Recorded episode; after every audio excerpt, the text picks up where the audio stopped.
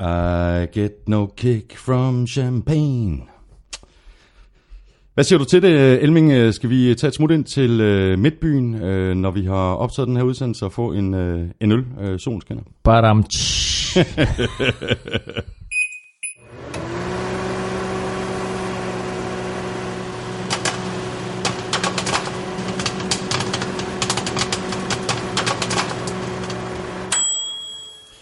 Så kører bussen, og den er fyldt med fodbold og popcorn. Du lytter til NFL-showet, der er optaget live on tape og er produceret af Kvartrup Media i samarbejde med Odset på Danske Spil.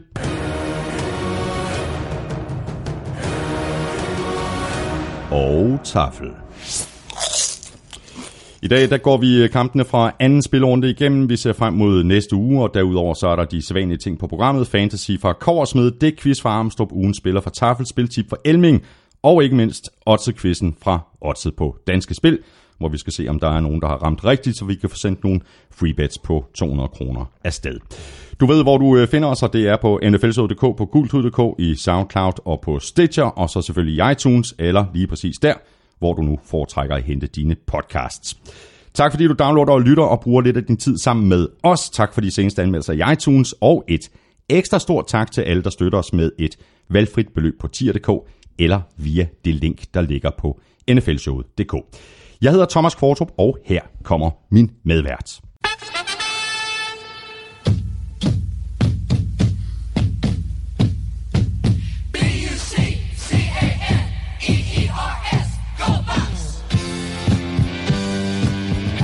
Claus Hemming, velkommen til. Øh, mange tak. Øh, Jeg tror, det er, det er første gang nogensinde, vi spiller Box Fight Song. Er det ikke det? Fuldstændig korrekt.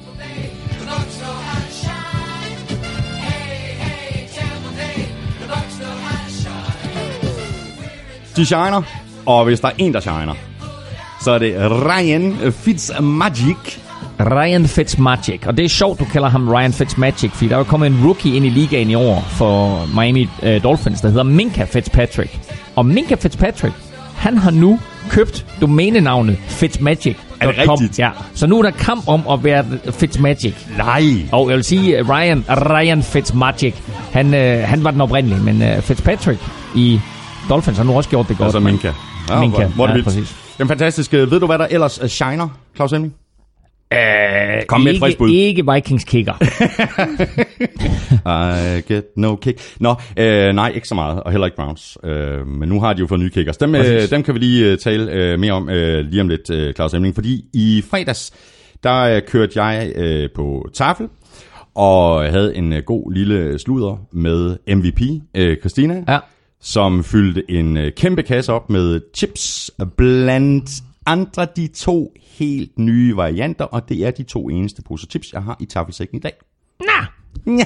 Så, jamen... Uh, Ingen jeg, chili cheese wings, ingen uh, chili banæs, uh, ikke noget af det der, kun de to den, nye. den, altså, Og- den virker nærmest tom. Men altså, fint nok, der ligger to poser hernede. Gør der. Den ene hedder øh, nye danske kartofler med karamelliseret rødløg. Lyder umiddelbart som øh, Er jeg åbner? noget, man spiser. Og den anden hedder så nye danske kartofler med kantareller og creme fraise. Åbner vi begge to? Ja. Godt. Jeg kan sige så meget, at det her med de karamelliserede rødløg, mm. er effing god. Ja. De er heller ikke helt tosset, de her kantareller. Vi bytter. Ja. Det er kantareller og creme fraiche, som du smagte på det. De er også gode, men jeg er mere til, til de første. Dem der med øh, rødløg. Ja, de er gode. Ja, de er gode, de her rød med rødløg. Men øh, det er jo ikke chili cheese wings, vel?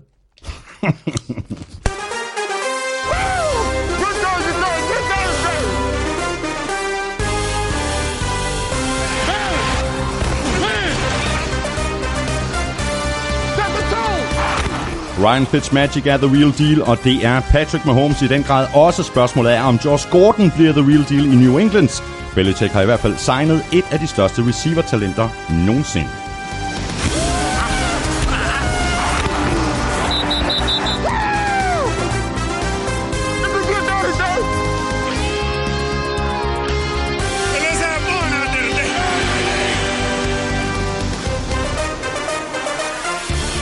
Jets kom ned på jorden i uge 2, der bød på årets anden uafgjorte kamp. Packers Vikings blev et drama på grund af tvivlsomme dommerkendelser og mindst lige så tvivlsomme kickerpræstationer.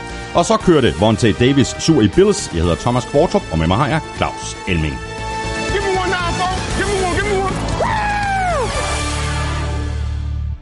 Nå, Elming, øh, så skal jeg også lige love for, at øh, vi blev øh, bombarderet med tweets og mails om øh, dommerpræstationen i Packers Vikings. Mange og lange.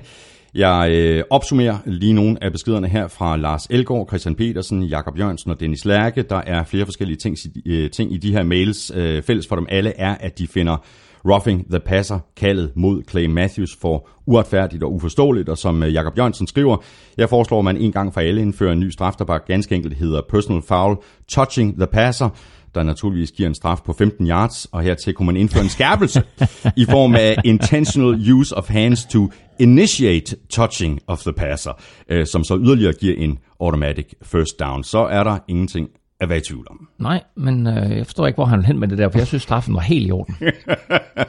og så taler vi ikke mere om det videre. Det der med den her straf her, øh, og, og de 15 yards på Clay Matthews, det er jo forskellen på, at Packers de vinder kampen, og at kampen øh, ender uafgjort, hvis man tager kiggerne ud af spillet, men det er en helt anden snak. Mm. men kampen bliver reelt afgjort på det her øh, sag af, af Clay Matthews. Um, øh, eller interception, som så bliver kaldt tilbage, fordi mm. Clay Matthews har roughed the passer. Øh, og den her straf øh, er blevet begået, eller er blevet kaldt rigtig, rigtig mange gange i år i NFL. Den bliver også kaldt tidligere i kampen, mm. med hvor Eric Kendricks sager Aaron Rodgers, øh, hvor man også kan sige, okay, jamen den var måske der var måske klar i forhold til de nye regler. Og man skal lægge mærke til, at den her regel her, med at man ikke må lande oven på quarterbacken, øh, den er sat ind efter en kamp mellem Packers og Vikings sidste år, hvor mm, Anthony Barr lander mm. oven på Aaron Rodgers og brækker hans kravben. Og NFL er jo øh, så beskyttende omkring deres quarterbacks, for de ved godt, at det er alfa og omega for godt angrebsspil, det er, at der er gode quarterbacks i den her liga. Mm, så kan det ikke nytte noget en superstjerne som Aaron Rodgers, at han sidder på sidelinjen, fordi han er blevet ramt, eller Kirk Cousins for en sags skyld, sidder på sidelinjen, fordi han er blevet ramt af Clay Matthews. Men derfra så til, at det der, som Clay Matthews han gør, det er pludselig blevet en straf det gør det meget, meget svært at spille fodbold på den måde, mm. jeg kender fodbold på, og på den måde, som Clay Matthews kender fodbold mm, på. Mm. Og, og, jeg, og jeg ved godt, jeg ved godt at, at når vi sidder og ser det langsom gengivelse, så sidder vi og siger, ej, stop nu. Men man skal også bare lægge mærke til, at for den dommer, der står derinde, der er det altså real time, det går super hurtigt. Der er noget plastik, som rammer jorden, og det giver et ordentligt skrald. Mm. Han kaster det flag. Han har jo ikke mulighed for at sætte igennem på video. Han kan ikke uddømme en straf mm. via video eller noget som mm. helst. Så det går bare stærkt derinde. Men det er vel heller ikke så meget øh, dommerne og deres præstation. Det er, vel, det er vel mere den her skærpelse, den her nye regel, og vi talte om det allerede mm. i vores optagsudsendelse. Mm. At det her det var bare et spørgsmål om tid, før at øh, sådan en kendelse ville komme til at afgøre en vigtig ja. kamp. Ja. Øh, og nu er vi altså fremme ved spil uge 2. Mm. Og den var med til at afgøre den her kamp. Det var den, og øh, den her straf er blevet kaldt mere end den her straf, for at starte kontakt med hjælpen, som øh, alle ellers var helt op og ringe over og sige, det kan jeg ikke lade sig gøre, den kan vi ikke forholde os til. Mm, altså, mm.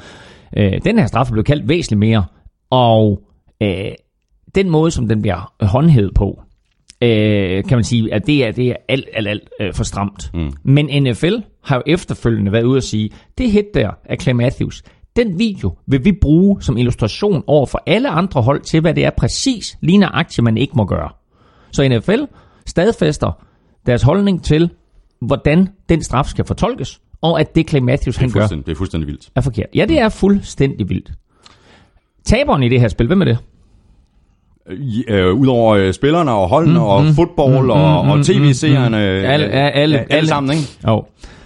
Lad os nu sige, at NFC North, fordi Bears ser god ud, ender 10,5, 10,5, 10. Åh, oh, ja. Ikke? ja. Fordi der ikke er nogen af Packers eller Vikings, der tabte. Man kan også vente om at sige, ja. hvis nu den ender 11 til Bears, og så 10,5 og 10,5 ja, til Vikings og ja, Packers. Ikke? Ja. Men, øh, men altså, det ved, det ved vi om 15 spiluger, men det er bare interessant, at de her to hold har spillet uafgjort nu i den første kamp, mm. og at Bears egentlig ser rimelig god ud. Ja. Så lad os, bare, lad os bare lige blive ved den samme øh, kamp, øh, og så kan vi tale om de her... Øh, øh, tvivlsomme kicker-præstationer. Øh, øh der var kontant afregning. Øh, Vikings og Browns gav sparket til henholdsvis øh, Daniel Carlson og Zane Gonzalez for de her miserable præstationer. Øh, og de har så signet, Vikings har signet Dan Bailey, og Browns har hentet en øh, kicker, som jeg faktisk aldrig har hørt om før, Greg Joseph. Mm. Det interessante ved både St. Øh, Gonzalez og Daniel Carlson, det er, at de begge to er draftet. Så det er altså to kicker, der har gjort det rigtig, rigtig godt i college. Kommer ind, ligesom Roberto Aguayo for et par år siden, der bliver draftet i anden runde. Sin Gonzalez blev draftet i 6. og Daniel Carlson blev draftet i 5. Uh, øh, og de er alle sammen fyret. Så der er altså et hav af, af undrafted free agents du, som kommer ind i ligaen, og som gør det godt. Uh, Dan Bailey, som Vikings har signet med, uh, er jo heller ikke draftet og er den næst mest præcise kicker i NFL's historie. Han ventede på at få det rigtige tilbud, og Vikings, som klart er en Super Bowl contender, var det tilbud, han ventede på. Han havde ikke tænkt sig at signe med Browns, eller måske med Rams, i og med at Greg Sörlein han gik ned, men nogen mm. se, hvornår uh, Legatron men det, men han er tilbage. Men det er jo en midlertidig signing. Ja. Præcis. Ja. Det, her, det, var, det her det var en vigtig signing for Vikings, fordi de er så godt besat på alle pladser. De har et hold, der er så Super Bowl klar som noget hold i NFC, at de kunne ikke tillade, at en kicker skulle afgøre kampe for dem, og måske deres sæson. Mm. Så ud med Daniel Carlson, som de ellers har investeret et femte runde pick i, og som jo slog øh, Kai Forbath øh, af holdet i preseason. Ind med Dan Bailey, og jeg er vild med det.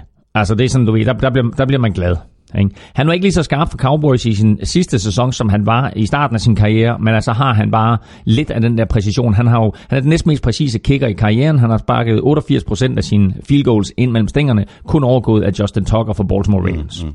Og det er, jo ikke, det er jo ikke korte field goals, han har masser af 50'er ja, imellem. Den anden kicker, det er nemlig interessant. Greg Joseph til Browns. For jeg tjekker med Simon Mathisen, så tjekker jeg, hvem fanden er Greg Joseph. Og Simon siger til mig, at en af de kicking camps, som Simon var til, som, som Simon vinder, der var Greg Joseph med. Okay. Og han var elendig. Hvorfor?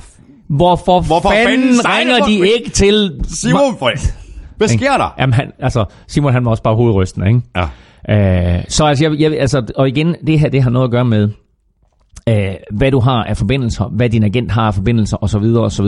Ja. Øh, og øh, Simon har nu valgt at gå væk fra den agent, som jeg har svinet til, både her i programmet, også over for Simon. han er gået fra ham? Han er gået fra ham, Sådan. og han er begyndt at lede efter en ny agent. Okay. Så øh, han, øh, han håber stadigvæk på chancen, mm, mm. og han, øh, han sparker stadigvæk. Så, øh, og han, øh, han lægger nogle videoer op, hister her, Simon, hvor han, øh, hvor han smasker dem ind, og, og det er vel at mærke lige ind over midterpælen.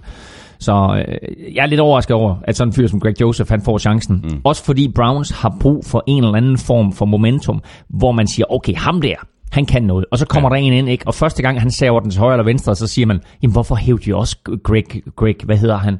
Ikke ind, ikke? Altså det, det, den der måde folk er på, der er ikke nogen, der aner, hvem Greg nej, Joseph nej, er. Nej, nej, præcis. Øh, så, så er der jo et, øh, der er en anden, der hedder noget med St. Gonzalez, der er blevet svinet til på Twitter. Ja, hvordan var det? Det var en, en eller anden baseball, uh, baseball coach base, i en eller anden high, high, school, high school ja, baseball. School, ja, ja, lige nøjagtigt. I am not that St. Gonzalez. I'm just a baseball coach. Stakkels mand. Jeg er svinet til. Ved du hvad, bare, bare lige ganske kort, uh, Claus, det, det er jo selvfølgelig uh, super tydeligt, når, når en uh, kicker uh, misser et uh, nemt field goal, eller, en, uh, eller et ekstra point, eller så, og det kommer til at koste et hold uh, sejren. Men der er jo andre præstationer på, en, på, i løbet af en fodboldkamp, som koster hold sejre. Mm. Øhm, har kicker kortere snor end andre spillere. Altså lad os sige, vi kunne også have en, en, en wide receiver, mm. der, der, der skulle øh, have grebet den bold der, og så har der været touchdown, og så har de vundet. Og man har så røget den igennem hænderne på ham, ikke? Øh, ja, det har de, og det har de nok, fordi de netop kun bliver bedømt på én ting. Det er ret nemt at bedømme en kicker. Altså sætter han den op mellem stængerne, eller gør han ikke? Øh, hvor en cornerback for eksempel ikke, jamen altså han skal bedømmes på sin evne til opdækning, han skal bedømmes sin evne i mand-til-mand og zoneforsvar, han skal mm. bedømmes mm. for sin evne til at takle, øh, han, han kan deltage på special teams, etc., etc., etc., der er mange, mange flere ting, der indgår i bedømmelsen af alle spillere på alle positioner. Så jeg tror kicker, øh, et fordi stadigvæk i fodboldsammenhæng, vi, jo, vi går meget op i kicker i Danmark, fordi vi har haft Morten Andersen, og vi stadigvæk håber på Simon og så videre, og vi synes, at kicking er en del af det, fordi vi er så fodboldfixeret. Amerikanerne, de hader det. Ja. Amerikanere synes, at selvom det hedder fodbold, så burde alt, hvad der har med fødderne at gøre, tages ud af det spil. Det skal være en, det skal være en, en kaste, løber og takle liga. Ikke? Og så drop alt, hvad der har med fødderne at gøre. Ja. Så derfor så er man også mm. lidt mere sådan over for kickerne. Prøv at høre. Hvis du ikke kan gøre dit job, så ryger du altså ud. Mm. Og det sker bare igen og igen. Øh, og der er jo nok derude, som, øh, som altså, ikke bare har lyst til at få chancen, men som holder sig i form til at få chancen. Og nogle af dem slår til, Og selvom de slår til, så er det ikke sikkert, at de er på holdet Nej. året efter. Nej. Øhm, og så er der nogen, du ved, som vi tænker, okay, nu er de færdige i ligaen. Ikke bedste eksempel er selvfølgelig Sebastian Janikowski, som bliver fyret i Raiders. Og nu gør han det bare super, super godt i Seattle. Øh, og i øvrigt kigger situationen i Seattle. Altså vil sige, kicker-situationen i Baltimore måske den bedste, vi har i NFL med Justin Tucker på kicker og Sam Cook på punter. Mm. Men hold nu kæver, hvor har de lavet en fed kicker-kombination i Seattle med øh, Sebastian Janikowski på kicker, og så øh, ham her, øh, Michael Dixon på punter. Australsk punter, der er hed ind. Han er jo for syg. Han havde godt nok et par kicks i weekenden, men nogle af de der punts, han lægger ikke, altså 65 yards i luften, og så lander den på træerlinjen. Han er sjov at se på. Ja. Josh Gordon til uh, Patriots, hvad siger du til det? Oh, have, have, have, have. Jamen altså, hvis der er nogen, der kan få ud af, af George Gordon, så er det jo formodentlig Bill Belichick. Og ligesom vi sagde i sidste uge, så gik Patriots jo ind til den her sæson med kun tre receiver på holdkortet. Og så har de jo et, et par spillere ind og ud, og de har haft et par skader. I, i sidste uge, der henter de Corey Coleman og Benny Fowler. Mm. Nu henter de så Josh Gordon og smider Corey Coleman Ja, det blev en, det var en altså, kort, fornøjelse. Ja, på, og, og præcis det her med, om, om, om andre spillere bliver bedømt hårdere, end, eller om kicker bliver bedømt hårdere end andre spillere, så må man sige, at Corey Goldman, han har levet en, en, svær tilværelse Ja, ja, her de virkelig. sidste tre måneder. Ja, Ikke? det må man sige ja til. Øh, men altså, Josh Gordon er et problembarn, og øh, af de sidste 48 kampe, Cleveland har spillet, øh, der har han ikke været med i de 43. Og øh, hans problemer øh, er jo ikke bare øh, sådan nogle her nu problemer, det er problemer, han har haft siden han var en dreng, altså siden Ja, ja, han gik ja. ja. i high school. Ja. Og øh, han gik også på to forskellige colleges, og øh, har jo indrømmet, at han eksperimenterede med kokain i college og så videre, og øh, så kommer han angiveligt til, til Clevelands træningslejr, eller til, til deres øh, træningsfaciliteter i lørdags, og øh, jeg ved ikke, hvor officielt det er, om, om, om der er nogen, der sådan har sagt det off the record, men de sagde, han var ikke sig selv. Nej. Sagt på en anden måde, han havde taget et eller andet, han var på et eller andet. Mm. Og øh, så var nok nok, og så fyrede de ham altså, og sagde, at de ville fritstille ham mandag, men der brugte de selvfølgelig 48 timer på lige at finde ud af, er der nogen, som har lyst til? Ja, så giv et eller andet. Præcis. Og det var så og, det, øh, et, øh, et, et, et femte runde øh, valg, som, som Patriots endte med at give til, til Browns. Ja, det sjove det hele, det var, at Patriots havde, det skulle have været et 6. rundevalg. Men Patriots havde ikke noget 6. rundevalg. Så de var nødt til at give, de var nødt til at give et 5. rundevalg, og så fik de vist lidt igen, eller, eller et 7. rundevalg, eller noget i den retning. Men øh, nu kommer han ind øh, til Patriots, så det er klart, at han har kort snor der også. Men øh, Bill Belichick har brug for en playmaker, og øh, vi så, hvad Tom Brady og Randy Moss kunne gøre. Og øh, Bradys arm er måske ikke helt den samme, som da han havde Randy Moss, men han kan stadigvæk godt kaste klatten. Og Josh Gordon, han har fart i stængerne, og han øh, er stor, han har kæmpe hænder, og han griber alt. Så altså, Så ja, han er kæmpe talent, jo. jamen han er mega talent. Kæmpe talent. Altså han kom ind i ligaen, og så havde han to kampe i træk Ja. med 200 yards, og så var folk bare sådan lidt, who the hell is that? Ja. Um, I want him for my fantasy team, please. Præcis. Og der er jo det her, vi snakkede om for et par uger siden, der snakker vi om det her, der hedder supplemental draft. Når du har haft draften, Mm. så er der nogle spillere, som af forskellige årsager ikke havde mulighed for at deltage i draften. Og der var Josh Gordon en af dem i, hvad har det været, 2013-14 stykker eller noget i den retning. Øhm, han kom ind i ligaen, jeg tjekker lige lynhurtigt her, han kom ind i ligaen i øh, 2012. og det år, der vælger Cleveland ham i det, der hedder supplemental draft. Og jeg tror faktisk, de gav ret højt for ham. Øh, enten så var det et anden runde pick, eller også var det et tredje runde pick, som de valgte at give for ham. Øh, men han kommer ind, og så er han bare altså nærmest superstjerne fra første øjeblik, og spiller alle kampe i sin første sæson, men derfra er det så gået ned ad bakke. Mm. Og øh, Guds benådet talent. Prøv lige at gå ind og google nogle billeder af ham, og så se altså den krop, han løber rundt med. Hvis man kan tale om græske guder, så er Josh Gordon en mørk udgave af en græsk gud, fordi han er simpelthen bygget så vildt. Ja. Og øh, som sagt, han er stor. Han er utrolig svær at håndtere for et forsvar. Og han er en headcase. Men kan Bill Belichick få styr på det hoved og sørge... Altså, det her, det her, det her, det her, det er Josh Gordons chance. Ja, det er det. Øh, men man skal også bare lægge mærke til, at det her, det drejer sig ikke for Bill Belichick en skid om Josh Gordon. Det her, det drejer sig om, at de taber i weekenden mm, mm. til Jacksonville Jaguars, og de er ikke helt på receiver-positionen, øh, er der, hvor Bill Belichick gerne vil have dem. Danny Amendola er ude i nogle kampe, når Danny Amendola kommer tilbage, og så de har Josh Gordon, og de også har Philip Dorsett mm. øh, og Chris Hogan for en sags skyld. Så pludselig så den her receiving corp, som egentlig ser middelmodigt ud, så er den altså blevet opgraderet. Ja. Hvis, vel at mærke, Josh Gordon, han ikke øh, går ud og laver et eller andet fuldstændig vanvittigt. Så skal vi til øh, Steelers øh, og Livian Bell. Øh, er den situation ved at gå fuldstændig i, øh, i hårdknud? Jamen altså, jeg sad sammen med et par fodbolddrenge i weekenden, og øh, så, så kom vi til at snakke om, hvor meget Levan Bell han betyder, og jeg sagde, at, er det mere end 5 eller 10 procent? Han vil betyde, hvis han kommer tilbage øh, fra Steelers, og så havde vi en lille diskussion om det. Øh, men jeg synes, at med den måde James Conner han spiller på, mm. hvor han jo både løber bolden godt, og faktisk også er ret solid i kastangrebet, det er klart, Van Bell... Vanvittigt catch, han lavede der på siden. Det er et vanvittigt catch. Altså, han var så out of bounds, men øh, det var jo... Det var, Jamen, det er rent Odell Beckham Jr. Ja, fuldstændig. Men, men han har et par andre catches sidste her, ikke? Altså, og, øhm, og det var, altså, hvor meget ekstra tilfører Levan Bell? Jo, selvfølgelig er han en unik spiller. Øh, og han er jo verdensmester i at få folk til at misse taklinger, hvis han er sådan en mod en. Så hvis han griber bolden over for en linebacker, ikke? Mm. så snyder han ham, og så er han væk. Men hvor meget ekstra er det? Og hvor lang tid kommer den her standoff til at vare, fordi Le'Veon Bell kommer ikke tilbage. Han skal tilbage, mener det efter spil u 8, der skal han rapportere. Ellers så har Steelers lov til at smide...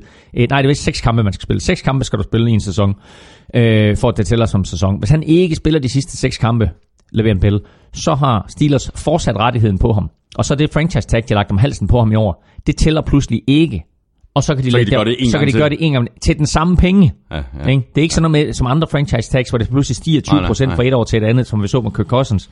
Her, der kan de gøre det igen til mm. næste år. Mm. Så derfor så er der øh, ingen tvivl om, at Le'Veon Bell han kommer tilbage til minimum de sidste seks kampe.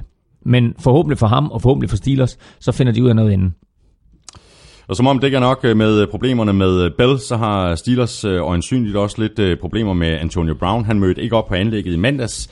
Øh, han virker ikke helt tilfreds. Uh, han reagerede i hvert fald også på nogle tweets om, at han uh, kun er så god, uh, som han er, uh, fordi han spiller for Steelers. Og så tweetede han sådan her, Trade me, let's find out. Uh, det er alligevel en forholdsvis uh, vild reaktion, hvis Antonio Brown uh, i øvrigt er, er glad og tilfreds. Jo, jo, men hans agent har så også været ude og, og, og trække land og sige, at det var, det var en reaktion på de tweets, som, øh, som svinede Antonio Brown til. Mm. Uh, han ønsker ikke at blive traded for Steelers, han ønsker at være der og samarbejde med Big Ben uh, er jo også upåklageligt, selvom Antonio Brown selvfølgelig føler, at han skal have væsentligt flere bolde, end han får. De har spillet uafgjort med, med Browns, og de fik pryl af, af Chiefs. Den der kamp med Chiefs var jo vanvittig, den vender vi tilbage til. Så nu er de efter to kampe uden sejr. De er 0-1 1. Det er pisse irriterende, om det er uafgjort der, men det vender vi tilbage til. De er 0-1 1. Og det er jo ikke det, som, øh, som Steelers havde forventet. Øh, de ligger der øh, af point med Cleveland. Øh, Baltimore ligger foran, de har faktisk en sejr, en uafgjort, og Bengals på toppen med, med, med to sejre. Så allerede der, så er der en eller anden form for uro, der ulmer. Ja. Og Antonio Brown, altså, han, altså kan godt være, at Josh, Josh Gordon han er mega head case, men altså, Anthony Brown han er, helt, han er ikke helt rigtig skruet sammen oven i knoppen heller ikke. Han kan til gengæld gribe bolde. Og kæft, var han god. Altså, han er jo ubetinget øh, NFL's bedste ja, receiver. Er fuldstændig enig. Øh, men altså, øh, det er ikke godt, når de her interne problemer, et, eksisterer, og to, kommer op til overfladen. Og så har vi en spiller, der i hvert fald ikke gad mere pis, uh, Vontae Davis. han, han sagde simpelthen bare, ved du hvad, Bills, uh, det, sagde du, sagde du, sagde det, det gider ikke mere. Sagde du Vontae no piss? Nej, det gjorde jeg faktisk ikke, det skulle jeg have sagt. Han skrev simpelthen i pausen, og sagde, jeg, jeg kvitter fodbold, jeg, jeg, jeg, jeg resigner, det gider ikke mere det her. Det vilde det hele, det de skrev en etårskontrakt med ham inden sæsonen. Vontae Davis. Cornerback i mange år, har spillet flere forskellige klubber. Øhm, havde vel sin store side, da han spillede for Colts, og vandt også en Super Bowl med Colts. Øhm, og så kommer han til Bills på den her etårige kontrakt. Han er ikke omklædt til første kamp. Så ryger Bills ind nogle skader. Så er han ikke bare omklædt til kamp 2, men han starter inden. Han spillede 27 eller 29 snaps i første halvleg. Altså mere eller mindre alle sammen. Mm. Så i pausen, og der er de bagud med hvad, 21 eller et eller andet, ikke? Jeg, jeg gider ikke mere. Jeg gider ikke mere. Nu skrider jeg. Nej, jeg har aldrig hørt om noget lignende i Nej, det er også fuldstændig, fuldstændig vanvittigt. Lasby, han skriver sådan her, kan NFL-spillere bare trække sig tilbage, når de vil? Midt i kontraktperioden, midt i sæsonen, ja midt i en kamp. Det gør det, gør det da svært for holdene at vide, hvilken trup de kan regne med, hvis de kan være en mand nede fra den ene dag til den anden. Jo, men altså, det er jo, altså selvfølgelig kan du det. Det er jo det er ligesom, hvis du er på en arbejdsplads, og så du siger så, nu går jeg på pension. Så ligesom på en hver anden arbejdsplads, så er det klart, så kan du gå på pension. Mm, og, og, og, og den er selvfølgelig ridset hårdt op, øh, den her måde, han skriver det på, for normalt så sker det jo ikke. Og det er jo fuldstændig, øh, altså, fuldstændig vanvittigt, jeg har aldrig set noget lignende. at det sker. Så selvfølgelig er det ikke sådan, at bare fordi det er sådan, også fordi, at det er jo mange penge, det drejer sig om for de fleste. Men Monte Davis, han har været så mange år i ligaen, så Han, øh, han altså, de, jeg, ved ikke, jeg kan ikke, hvad han har skrevet under på. Jeg tror, det er et år for 6 millioner. Et år for 5 millioner er det vist. Øhm, og øh, han har fået vel sagtens en game check eller et eller andet, ikke? men øh, øh, han får ikke resten. Jeg ved ikke, om han får en halv for den her, eller hvad der sker. Jamen, øh, vil du være, så lad os lige tale lidt øh, skader, øh, Elming. Øh, der er flere øh, af slagsen, også nogle alvorlige nogle. Øh, Giants Center, John Halapio, han brækkede både ankel og ben mod Cowboys. Han er færdig for sæsonen. Det er rigtig dårlige nyheder for Giants, og ikke mindst for Eli Manning. Øh, ja, og det er jo ikke ligefrem fordi, at øh, deres offensive line Præcis. havde levet op til de forhåbninger, vi havde for den øh, inden sæsonen. De havde hævet Nate Solder ind fra øh, Patriots. De havde skiftet Eric Flowers over på højre tackle. De havde draftet Will Hernandez. Øh, de var endda så solgt på Halapio, så de sendte deres backup center, eller sidste års center var det jo rent faktisk Brent Jones til, øh, til, til, til Minnesota Vikings. Så er de blevet fuldstændig udstillet her i to kampe i træk. Mm, mm. Øh, I den første kamp mod Jaguars, der, der sad du og sagde, at Giants så dårlige ud. Jeg sagde, okay, de spillede mod Jacksonville. I den anden uge, der spillede de mod Cowboys. Og Cowboys har faktisk et godt forsvar også. Men hold som, vi også, som vi også har talt om, at, at, at de er gået ned på deres offensive linje, men ja. til gengæld så har de fået pass rush. Ja, men er du syg? Altså det der forsvar, Cowboys de har skruet sammen, det er faktisk rigtig, rigtig ja, godt. det er det. Um, og, og igen bliver den udstillet. De kan slet ingenting stille op. Mm. Altså Eli Manning bliver sækket, jeg tror du, seks gange i første halvleg. Ja. Så øh, den offensive linje for Giants i gigantiske problemer, og det hjælper ikke, at der er startende center ude nu. Mm. Så har Jaguars mistet venstre tackle Cam Robinson. Han er ude for sæsonen med en korsbåndsskade, øh, som han pådrog sig i kampen mod øh, Patriots. Ja, og det, øh, altså det, er jo ikke, det er jo ikke særlig fedt. Øh, Jaguars har set rigtig, rigtig gode ud, og øh, Cam Robinson er tidligere første runde draft pick, og var, var vigtig. Alle venstre tackles i den her liga er vigtige. Og de har set godt ud, og de så godt ud også efter han gik ned. Og jeg håber, at, det er sådan, at de er i stand til at erstatte ham. Det er selvfølgelig et, et, øh, hold, som er bygget op omkring forsvaret. Men derfor så gør det altid ondt på et mandskab, når din venstre tackle går ned. Mm. Så har Falcons mistet deres øh, startende guards, øh, Andy, hvad der hedder? Levitre. Levitre, ja, lige ja. Præcis. Han er, han er ude for, for sæsonen. Ja, altså, og, øh, altså alle hold bliver på et eller andet tidspunkt øh, ramt af det, man kalder the injury bug. Altså skadesigt, hvis man oversætter det ikke. Og øh, sidste år var det Washington Redskins, der var ramt, og der var der er sådan flere forskellige andre hold, som, som blev ramt. Øh, og i år ser det bare ud til, at det er Falcons. Mm. I spil U1, der mister de to af deres absolut bedste forsvarsspillere i Keanu Neal og Dion Jones. Og nu her, der mister de en meget, meget central brik på den offensive linje i form af Andy Levitre. Og det hjælper ikke, for Falcons chancer. De det. ligger i en svær division, øh, hvor vi nok havde forventet, at, at New Orleans øh, skulle være det dominerende hold, og hvor det øh, ser ud til lige nu, at uh, Tampa Bay Buccaneers er fuldstændig vanvittige, ikke? og det var dem, vi havde lagt sidst. Mm. Og så hedder de tre andre hold, altså Saints, Falcons og Panthers, ikke? så virkelig, virkelig en stærk division. Og Falcons har Saints i weekenden, så det bliver altså ganske interessant. Ja. Så kan vi også lige notere nogle øh, andre skader. LeSean McCoy, han øh, slap øh, nådigt efter et øh, hårdt hit i kamp mod Chargers. Umiddelbart der frygter man, at han havde brækket flere ribben. Det har han så ikke. Men han siddet i hvert fald over i den øh, kommende spillerunde, hvor Bills øh, spiller mod øh, Vikings. Så har vi Rams kicker Greg Sørlein. Han pådrog sig en skade i lysken i begyndelsen af kampen mod øh, Cardinals. Og den skade holder ham ude i et par uger. Og, de og har kostede mig sejren i fantasy football hvor, hvor meget var du op på? Nogle 70 point? Eller? Nej, nej, jeg manglede 5,5 i at vinde. Damn, var. Så han skulle ja. have lavet 6 point, så er det med hjemme. Nå. Og så har de, uh, Rams, de har så hentet uh, Sam Ficken ind som en, uh, en uh, midlertidig Okay, det har jeg faktisk ikke engang hørt. Eagles, de har mistet Mike Wallace. Uh, han er i hvert fald på ubestemt tid, han er ude med et uh, brækket ben, og så blev Patriots ramt af hjernerystelser på forsvaret. Defensive end uh, Trey Flowers og safety Patrick Chung øh, er i den her øh, protocol, hvor mm. de skal øh, vurdere, hvornår de så kan komme tilbage og spille fodbold. Og vi skal lige lægge mærke til også, at Mike, øh, hvad hedder han, øh, hvad hedder han, Mariota? Hvad hedder han? Mar- Marcus, Marcus ja. Mariota. Han, han jo ikke spillet nej, i weekenden. Og han kommer, nej, han kommer ikke til at spille i den, i den kommende spil. Han er, han er fortsat tvivlsom, og det er nogle albueproblemer, der holder ham ud. Til gengæld får vi en øh, stjerne tilbage, øh, som jeg forudsagde. Wentz klar mod Coles i uge 3. Niels Christian øh, Friborg skriver sådan her. Wentz tilbage kom til at tænke på, at det ikke virker til, at der er langt fra cleared for kontakt og så til at starte en kamp. Er det fordi Wentz egentlig var klar fra starten af, men at de passede på ham, eller er der grund til bekymring? Rusher de ham tilbage? Nej, altså, de havde håbet på, at han var der til spil U1, og så øh, tog de jo forholdsreglerne omkring at sige, at han er der ikke 100%, og så altså, starter vi Nick Foles og tror på, at vi kan starte Nick Foles, altså Eagles er 1 og 1 med Nick Foles, og det er vel fint nok. Øhm, de, øh, de blev kørt over af boks. Altså, boks har, box har set vanvittigt ud, så, så det er interessant. Altså, øhm, Foles, Foles fører dem tilbage, det bliver aldrig rigtig tæt, men altså, han fører dem da trods alt tilbage i den kamp. Mm. Og nu kommer nu, nu Carson Wentz mal klar. Og der er bare det med, med, med en quarterback på den måde, der ikke, at et, så giver det noget hype i omklædningsrummet, men det giver også noget hype på tilskuerpladsen og blandt alle fans og ja, så videre. Ja. Og alle glæder sig bare til at se Carson Wentz. Enormt pres, der ligger på hans skulder nu for at præstere. Han var så god, da han gik ud, og han havde Eagles på Super Bowl-kurs. De ender med at vinde den Super Bowl. Prøv, at tænke dig at, være på det stadion, dengang, hvor Carson Wentz han, han fik sin skade. Det må være crazy at være på det stadion. Det må være fuldstændig vanvittigt, ja, tænk, tænk så at have været der. Hvor var det? Var det, var det, var det Oakland, ikke? Nej, det var Los Angeles. Det var Los Angeles. Det var Los Angeles, ja, det ja på Colosseum, hvor det ja, skete. Det er rigtigt, ja. ja. Nej, det må have været vanvittigt. Ja, det må have været vildt, ja. Ja, præcis. Fordi Nå, anyway, øh, der er enormt stor pres på hans skuldre. Så øh, spændende at se, spændende at se om, om, om han kan leve op til det, og altså, øh, hvad nu hvis de går ud og taber en kamp eller to, og han mm-hmm. kaster et par interceptions og så videre, ikke? Øh, altså, der har været så meget pres på Andrew Luck, og alle har glædet sig til at, komme, øh, til at han kom tilbage. Han kaster altså et par uheldige interceptions i weekenden mm. også, ikke? Hvor er Carson Wentz henne? Mm.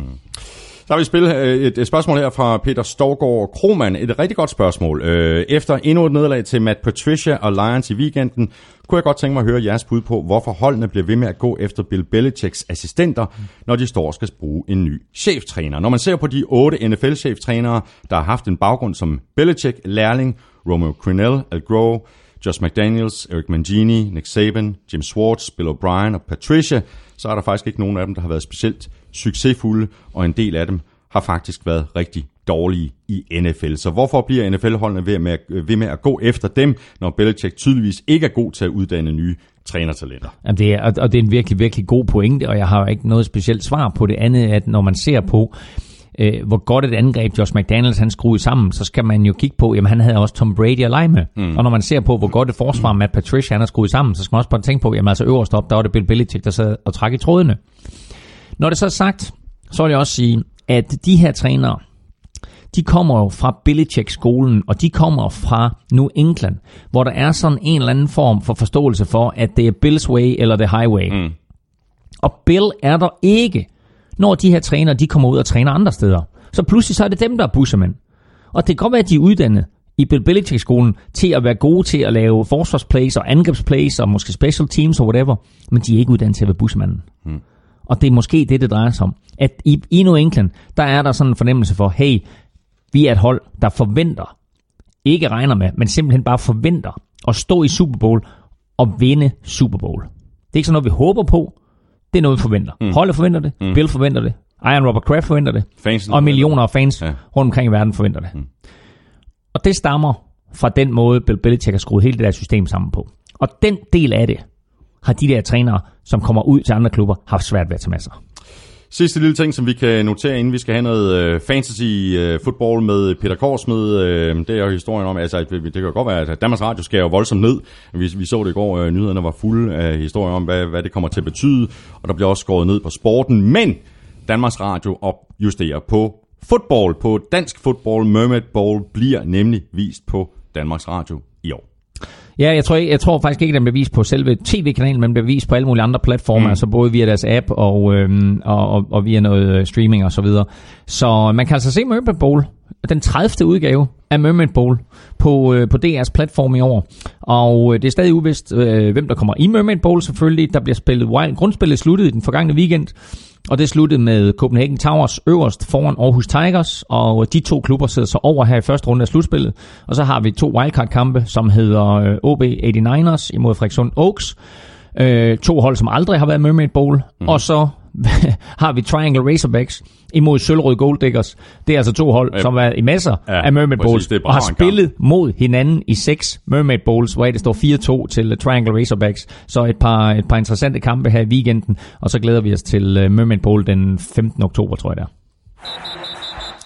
Og så skal vi have uh, lidt uh, fantasy slash uh, muligvis uh, karaoke show. The one and only Peter Korsmed er med os igen.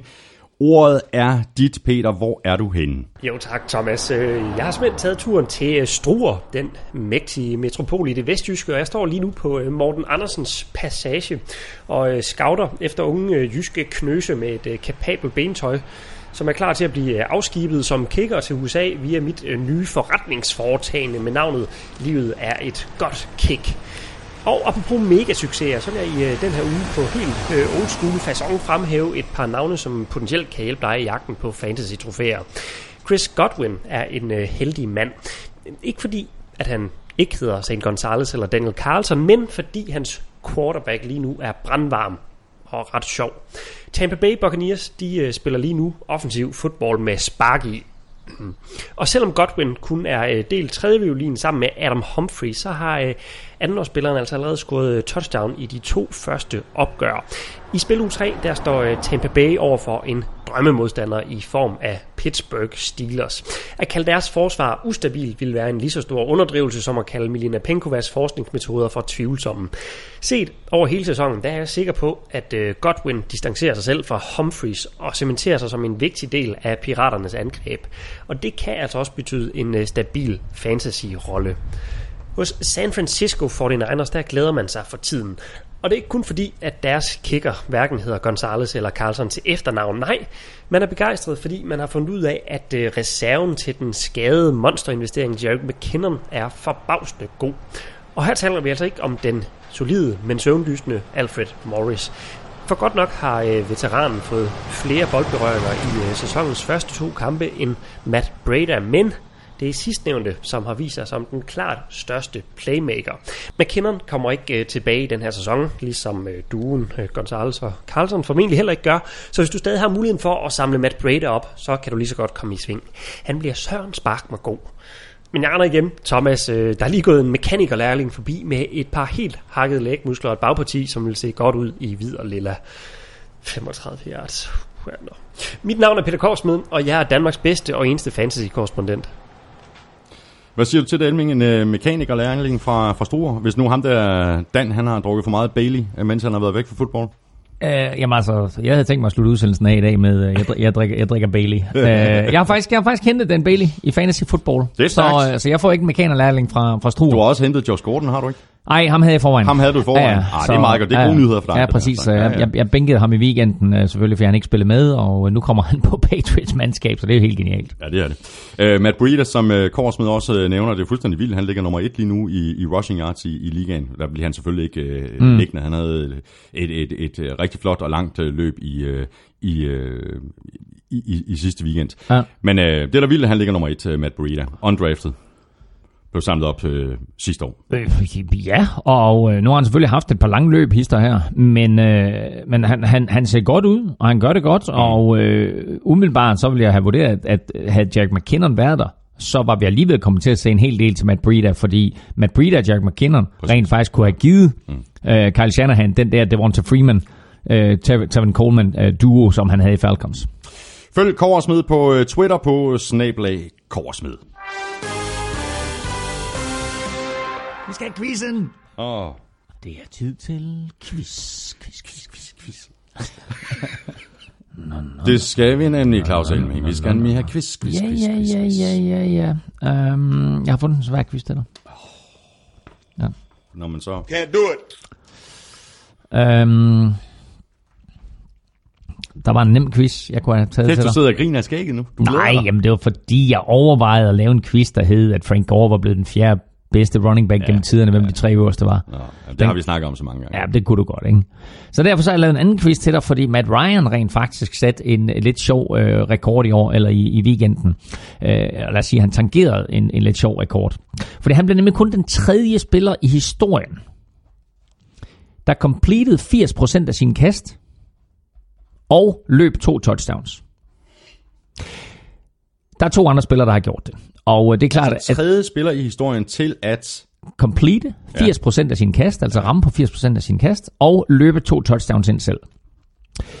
Og så er der selvfølgelig tusind mennesker at vælge mellem, og det vil være fuldstændig urimeligt af mig at, øh, at bede dig om at komme op med det. Så jeg giver dig to ledetråde.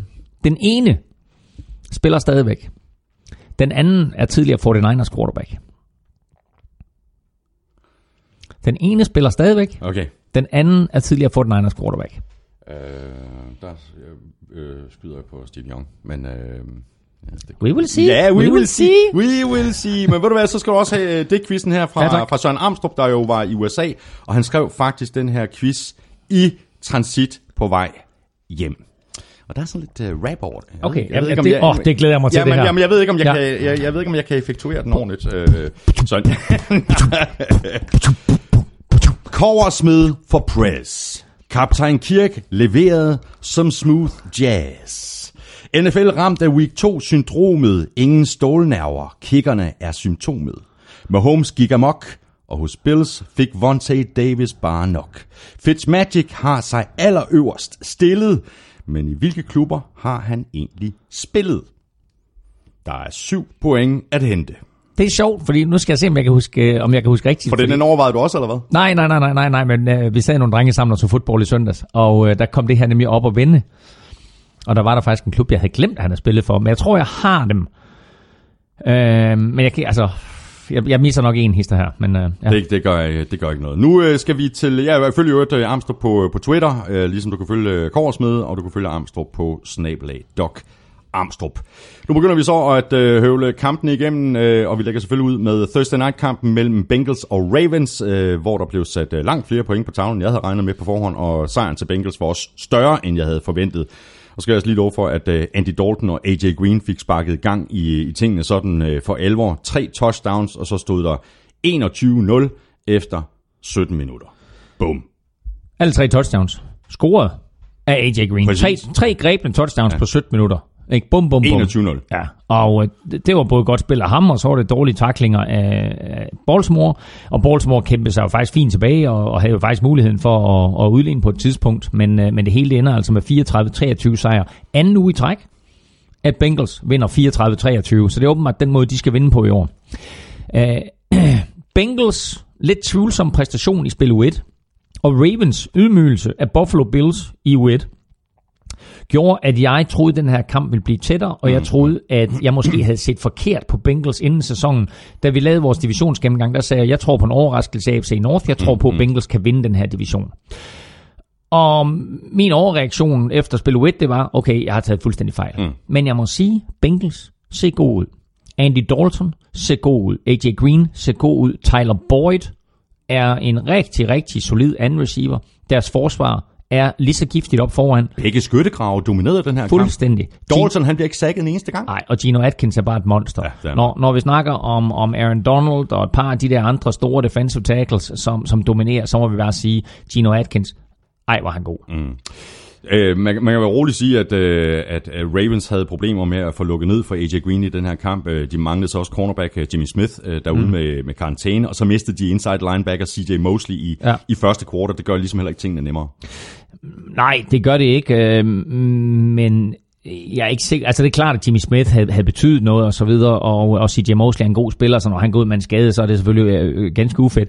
Men jeg synes bare, at Bengals så bedre ud hele vejen rundt. Mm. Og alle de tendenser, som jeg så i preseason for Bengals, synes jeg faktisk kom ud i fuld flor her. Så jeg har store forhåbninger for Bengals og Bengals fans derude omkring deres sæson lige nu. Hvad siger du til øh, Joe Mixon? Øh, 84 yards på 21 løb. Øh, ikke sådan en helt vanvittig statistik, men han er vigtig for, altså, han er jo vigtig for, de, for, for forholdet, fordi han kan det meste. Og der har vi jo faktisk også en spiller, som hænger i, øh, i, i bremsen i forhold til, til næste uge. Præcis, og jeg tror faktisk ikke, han spiller, fordi han, øh, nu, da vi havde ska- skadesgennemgang, der nævnte du faktisk ikke Joe Mixon, han skulle, han skulle Ja. opereres. Så han er ikke med.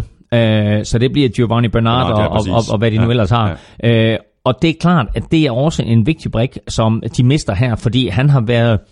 Øh, altså når, når, når, når Bengals ikke gik ud af kastet, så havde de den her tunge back, som var svær at tage ned, og som lige sugede nogle kræfter ud af forsvaret. Så uden ham, øh, der mister de et aspekt på angrebet, men jeg tror altså på, at Andy Dalton og det her øh, high-flying offense, og ikke mindst deres defense, mm. at, de, øh, at de har en god chance for at fortsætte den her stime.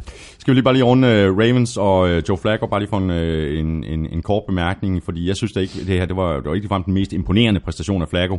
Men hvad siger du så til, at Lamar Jackson, Jackson han kom ind på nogle spil? Altså var det ikke bare mere til at bryde rytmen endnu mere, hvis man kunne tale om, at der var en rytme? Øh, jamen, det ved jeg ikke. Var der, var der en rytme? Jeg synes ikke, der var Nej, en rytme. nej. Øhm, de prøver på at, at finde ud af, hvad han kan, og, og de har en, en pakke eller to skruet sammen til ham. Et, hvor han er quarterback, og to, hvor han er alt muligt mand. Altså sådan ja. ja. øh, receiver, øh, reverse løber. Øh. Jeg glæder mig til at se, altså, hvornår vi rigtig får ham, øh, altså får ham at se, fordi Joe Flacco så super godt ud i spil 1, Ja, det gjorde han. og han så faktisk godt ud i anden halvleg også af den her kamp. Mm. Men øh, hele første halvleg, der blev, der blev Ravens jo udspillet. Så øh, Lamar Jackson er ikke aktuel lige nu som starter for Ravens. Bengals, de er 2-0, øh, og de spiller ude mod øh, Panthers. Ravens er 1-1, og de spiller hjemme mod Broncos. Så du har et, øh, et spilforslag, Claus? Det har jeg, fordi altså, jeg tror faktisk på, at, at Bengals de kan fortsætte den her positive tendens. Så jeg er lidt overrasket over, at de faktisk på udebane imod Carolina Panthers, øh, som er skadespladet og ikke har set øh, altså, så godt ud i spil 1 mod Cowboys, knap så godt imod Atlanta i spil 2. Øh, men der Bengals giver faktisk odds 2,35 for en sejr på udebane. Hold, hold da op. Ja, jeg synes også, det er godt odds. Så 2,35 på Bengals, for at de øh, besejrer øh, Carolina Panthers i weekenden. Et vildt godt odds. Jeg synes også, det er godt. Ja.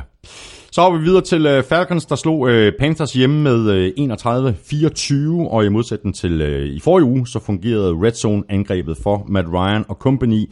Han øh, spredte bolden godt øh, rundt og gik knap så meget efter Julio Jones som i første spilrunde. Austin Hooper øh, fik også noget arbejde med, og rookie Calvin Ridley, øh, der greb fire bolde for 64 yards og et touchdown. Han så, han så god ud. Calvin Ridley fik sit, øh, sin første store kamp i NFL, og øh, vel sagtens sit gennembrud. Nu er det selvfølgelig op til ham at, at, at blive ved med mm. at, at bygge på her, men det interessante, det var jo netop, at det var ham og ikke Mohamed Sanu, som var øh, den tydelige anden receiver. Ja. Øh, vigtigt synes jeg også var, at øh, Sarkisian og Matt Ryan ikke var så forhippet på, som i spil U1, og få bolden i hænderne på Julio Jones. Ja, præcis. Der var nogle, nogle kast selvfølgelig, hvor, øh, hvor, hvor han tydeligvis gik efter, og hvor Julio Jones mm. også laver nogle fantastiske catches. Altså, øh, han er bare unik, men, øh, men virkelig, virkelig positivt at se øh, Calvin Ridley øh, på den her måde. Og så vil jeg også sige, vi har jo svinet Steve Sarkisian til, Øh, og mange har sagt, at han er jo ikke nær den uh, offensive coordinator, Kyle Shanahan var, og det her Falcons angreb, øh, altså ståler så snart de kommer i red zone. De jo gode. De var rigtig gode i den her kamp. Steve Sarkisian kaldte en god kamp, og når de kom ned i red zone, så scorede de. Selvfølgelig hjulpet på vej af, at Matt Ryan løber bolden ind to gange. Men altså, de får den stadigvæk ind, mm. og det er væsentligt. Og øh, det er en, en markant forskel i forhold til øh, de første øh, 17-18 kampe, vi har set Steve Sarkisian som offensive coordinator i. Mm. Og Falcons var jo uden uh, Devonta Freeman oven i købet, men så er det godt, at man har en anden running back, der ved, hvad det handler om. Tevin Coleman, han løb bolden 16 gange for 107 yards, fik derudover 18 yards på fire grebne bolde. Er det, øh, er det bare mig, eller så det ud til, at Cam Newton han manglede Greg Olsen? Altså både øh, Devin Funches og øh, Olsens øh, afløser Ian Thompson. Mm. Thomas øh, tabte øh, flere bolde. Jeg, jeg tror, han kommer til at mangle ham rigtig meget. Ja, og øh, nu her efter øh, to spillerunder, så fører Cam Newton Carolina Panthers i rushing. Han har løbet for 100 yards. Det er flest af alle spillere for Carolina. Til gengæld så kan man sige, den måde, som, som de benytter Christian McCaffrey på, det er jo små korte kast. Christian McCaffrey griber bolden 14 gange. Men det er også lige præcis en af mine anker. Altså det her angreb, det var sådan et dink and dunk angreb, der simpelthen faktisk ja. nærmest 100% gik igennem Christian McCaffrey. Ja, men altså han griber bolden øh, 14 gange for lidt over 100 yards. Så lige omkring 8 yards i snit per gang han griber den. Og det er jo sådan set fint. Altså, mm. hvis, hvis du kan holde et angreb kørende på den måde. Mm. Men altså, øh, Panthers lagde ud som lyn og torden, og synes jeg faktisk så ud som det bedste hold i en quarter til halvanden. Og derfra, der overtog Falcons. Mm. Øhm, der mangler noget eksplosivitet, ja, og, og, øh, og så hjælper det jo heller ikke, at de nu har mistet både den højre tackle og den venstre tackle. Nej, nej. Så, øh, men, øh, og så var der jo det der fuldstændig vanvittige hit på Cam Newton, altså, hvor, øh, hvor Falcons-spillerne også blev smidt ud. Mm. Øh, men altså, øh, fordi der, der, kan du, der kan du snakke om en straf, hvor det er fint, at nu endelig er kommet mulighed for Ja, og der virkede det faktisk, at Cam Newton han brugte det der som benzin, ikke? At der det virkede som om, han var ja. over ringe, ikke? Fordi... Øh, men uh, lige lidt uh, hjælp. Det, det overrasker mig jo at, at, at Panthers uh, forsvaret ikke var i stand til, uh, Panthers ikke var i stand til at udnytte, at, at Falcons var uden uh, Keanu Neal og Dion Jones, og så mm. blev safety Damonte Cassie endda smidt ud uh, lige præcis, mm, præcis uh, ja. i, i første lag. Så der er masser af profiler, som de manglede, som Panthers altså ikke kunne udnytte. Ja, og det er måske det mest skuffende. Men altså, som du også sagde, det var sådan en dink and donk angreb, ikke? Ja. Altså, hvor, øh, hvor Christian McCaffrey jo øh, griber lige så mange bolde som eller mindre alle andre til sammen. Ja. Øh, det er så effektivt, fordi altså Cam Newton kaster til ham 15 gange, og de 14 bliver grebet. Mm. Øh, og så er han jo så shifty og nifty, at når han først har bolden i hænderne, jamen, så skal han nok få en eller anden til at misse en takling. Ja. Og så får han øh, de der 2-3-4 yards ekstra. Men altså, de helt store spil fik han ikke. Altså, de der 14 catches, der var hans længste på 18 yards. Ikke? Ja. Så der mangler lige det der med, at han bryder øh, to taklinger, og så slipper afsted og scorer TD. Øh, men, det, men det er en vild måde, man kan sige, fordi det er jo sådan et, en eller anden form for, for udvendigt løbeangreb, langt handoff, ikke? Altså det, de gør med Christian McCaffrey her. Mm-hmm. Panthers, de er 1 og 1. De får besøg af Bengals, og Falcons, de er også 1 og 1, og de spiller hjemme imod Saints. Chargers, de vandt som øh, forventet ude over Bills. 31-20 blev øh, resultatet, og Philip Rivers øh, førte an i løjerne. 23 af 27 for 256 yards og tre touchdowns. Og de to af de her touchdowns blev grebet af Melvin Gordon, der sådan set havde en OK-dag på kontoret med 66 total yards og 3 touchdowns. Ja, altså det er jo sjovt at se Melvin Gordon, øh, den ene Los Angeles running back, og så se Todd Gurley, den anden Los Angeles running back, som begge to scorede tre touchdowns, og begge to kun lige havde sådan omkring 50-60 mm, yards. Mm. Uh, og de to mødes jo rent faktisk i weekenden. Der er uh, fight for LA i weekenden, når, uh, når Chargers og Rams de skal mødes, så det bliver altså rigtig, rigtig sjovt uh, at se, hvem, uh, hvem der vinder den. Uden for, uden for uh, San Diego Chargers stadion. Åh, oh, der har vi! Ja, det er for langsomt. Uden for, uh, uden for Stop Hop Field i uh, Los Angeles, som jo er et normalt uh, fodboldstadion til et rund fodbold, hvor Chargers har midlertidig hjemmebane, der står der sådan et stort fedt skilt, hvor der står Fight for LA. Og nu her, der får vi den store, første store fight mellem de to Los Angeles klubber.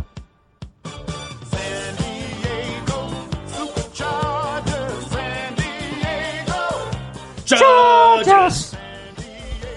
Ja, det bliver rigtig spændende. Hvem har mest brug for, for en sejr i den kamp?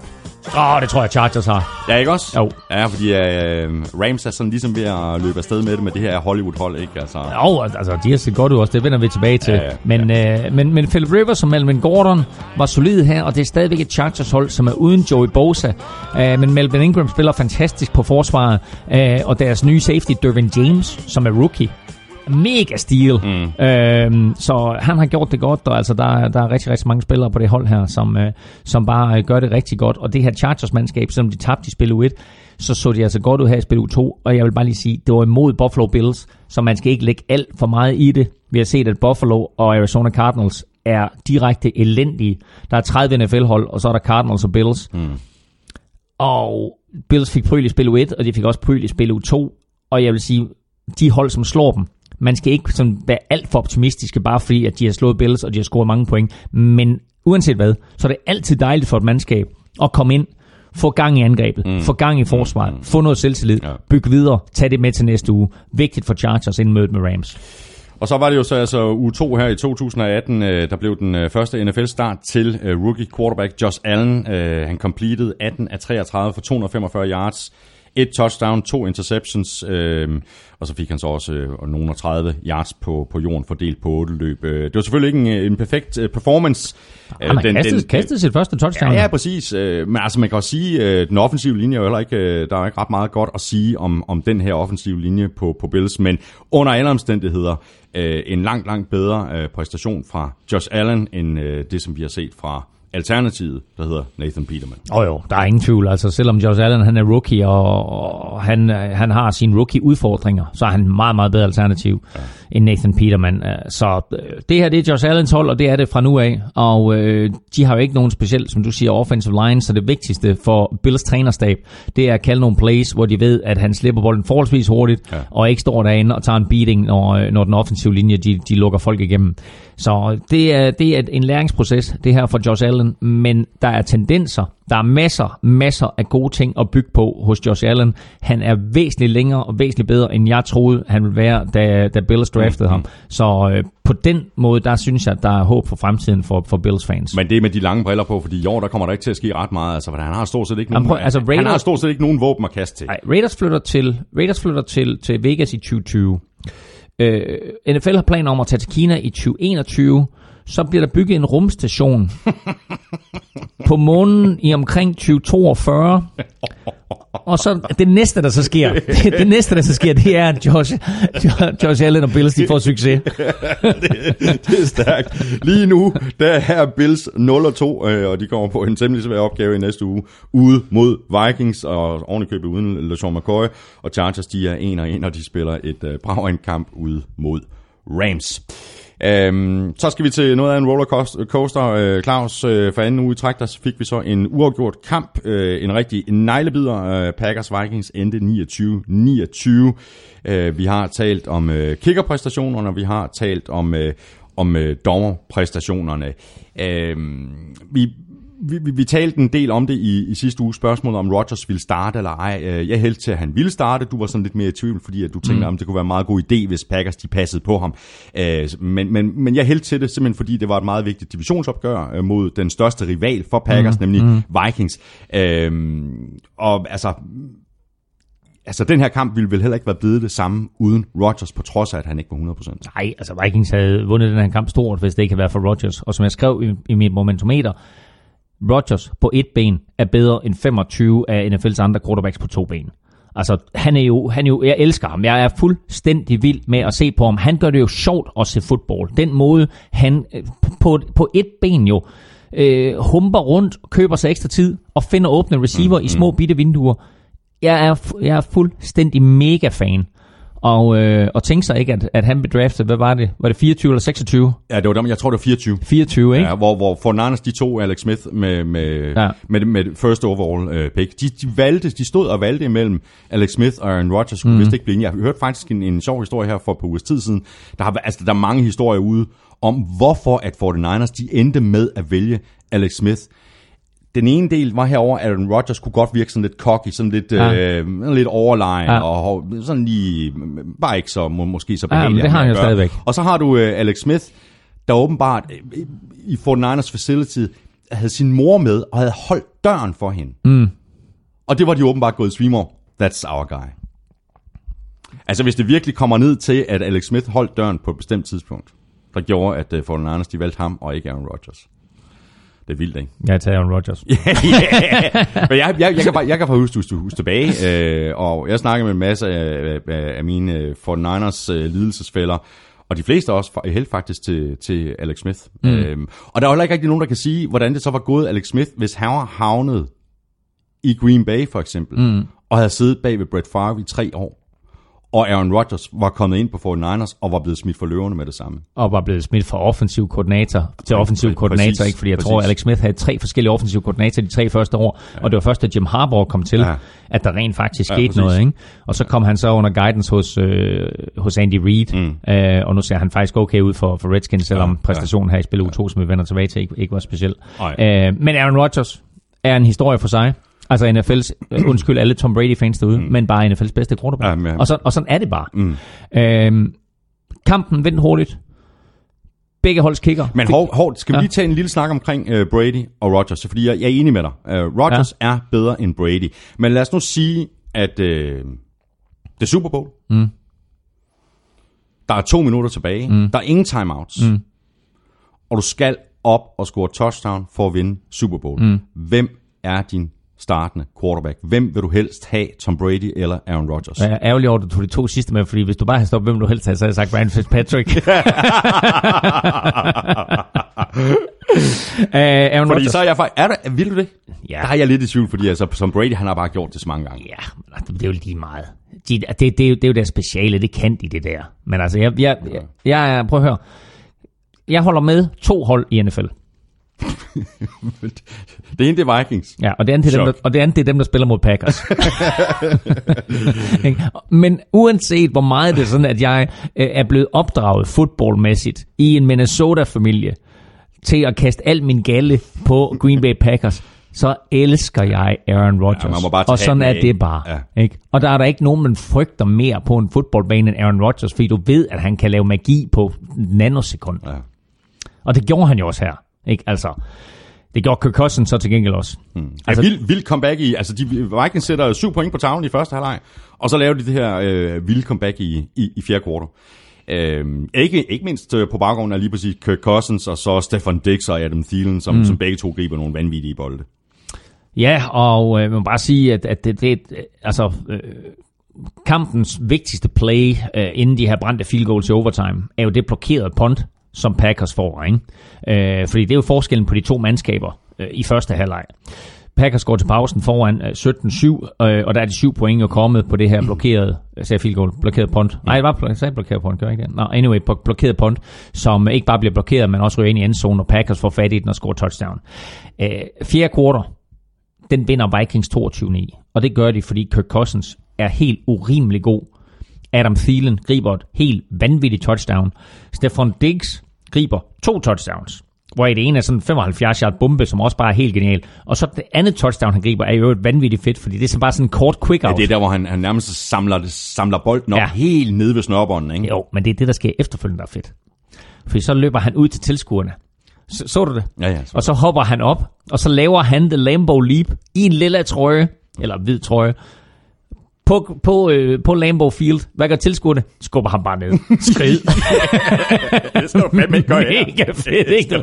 Væk med dig, væk med dig. Det skal du ikke lave det bedste. Men det er jo vildt. Uh, Thielen og Dix, de griber til sammen 21 bolde for 259 yards og 3 touchdowns. Ja, og der vil lige sige to ting. Et, Kirk Cousins. Altså alle pengene værd indtil videre. To, John DeFilippo, som de har fået ind som offensive koordinator. Han tegner nogle plays, som bare gør, at Dix og Thielen de løber fri. Mm.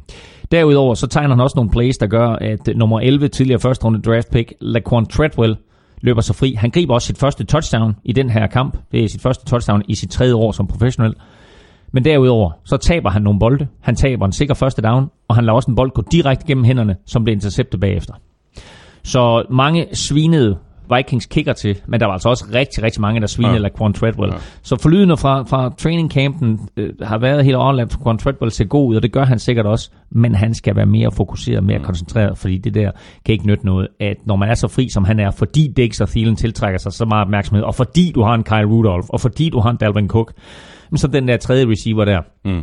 så vil der blive plads til ham. Og han er faktisk rigtig, rigtig god til træning. Nu skal han gøre det til kamp ja. også. Nu nævnte du Dalvin Cook, det lignede faktisk en, en mere eller mindre en strategi fra, fra, fra uh, Packers side, og simpelthen lukke af for ham, og så lade det være op til Kirk Cousins øh, og kaste bolden. Øh, og det skal man så åbenbart, kan, kan alle de øh, øh, andre hold i ligaen så øh, noterer sig, at det skal man måske øh, være varsom med. Og, og, og det, det er dejligt, synes jeg, som Vikings-fan at vide, at hvis du vælger at tage Dalvin Cook ud af kampen, eller Tavis Murray, eller Vikings løbeangreb i det hele taget, at så er Kirk Cousins i stand til at steppe op, og så leverer. Han har også nogle, som vi nævnte dem før, forrygende våben at lege med. Øh, og vælger de så at sige, okay, vi trækker tilbage, så har du et par ret effektive running backs i Dalvin Cook eller Tavis Murray. Begge hold er 1-0 og 1. Øh, Packers de spiller ude mod Redskins, og Vikings øh, de får besøg af Bills. Så ja. til... Øh, ja, jeg har, lige, har du et, øh, ja, jeg har lige et, et, et ja. hurtigt spiltip her, fordi øh, Vikings er selvfølgelig store favoritter, og mm. en, af, en af ugens øh, største favoritter øh, overhovedet. Øh, jeg tror, der er sådan noget med 1-0-4 på en Vikings sejr. Mm. Øh, og det betyder selvfølgelig også, at handicappet er ret voldsomt. Og Buffalo kan tillade sig at tabe med 17. Okay. Det er der odds 81 på. Okay, så, okay, så bliver det faktisk interessant. Så, så bliver det faktisk interessant. Fordi, yes, yes, spørgsmål, ja. fordi spørgsmålet er, hvordan Vikings de øh, agerer, hvis de kommer foran med, med, med et par touchdowns eller mm. et eller andet. Om de så begynder sådan ligesom at Jamen, der er ikke nogen grund til at, at træde på speederen, og så Nej, men, Bills fuldstændig. Ja, men et, et det, men to, så, så er Vikings bare ikke et mandskab, som vinder med 25 point. Altså, jeg ville da elske, hvis de gik ud og så trynede Bills og vandt med 30. Det ville da være vidunderligt. Og men det, omvendt, og det ville da give dem noget selvtillid også. Men omvendt er de holdet, der, der øh, det gjorde de hele sidste sæson, og det var derfor, de vandt så mange kampe.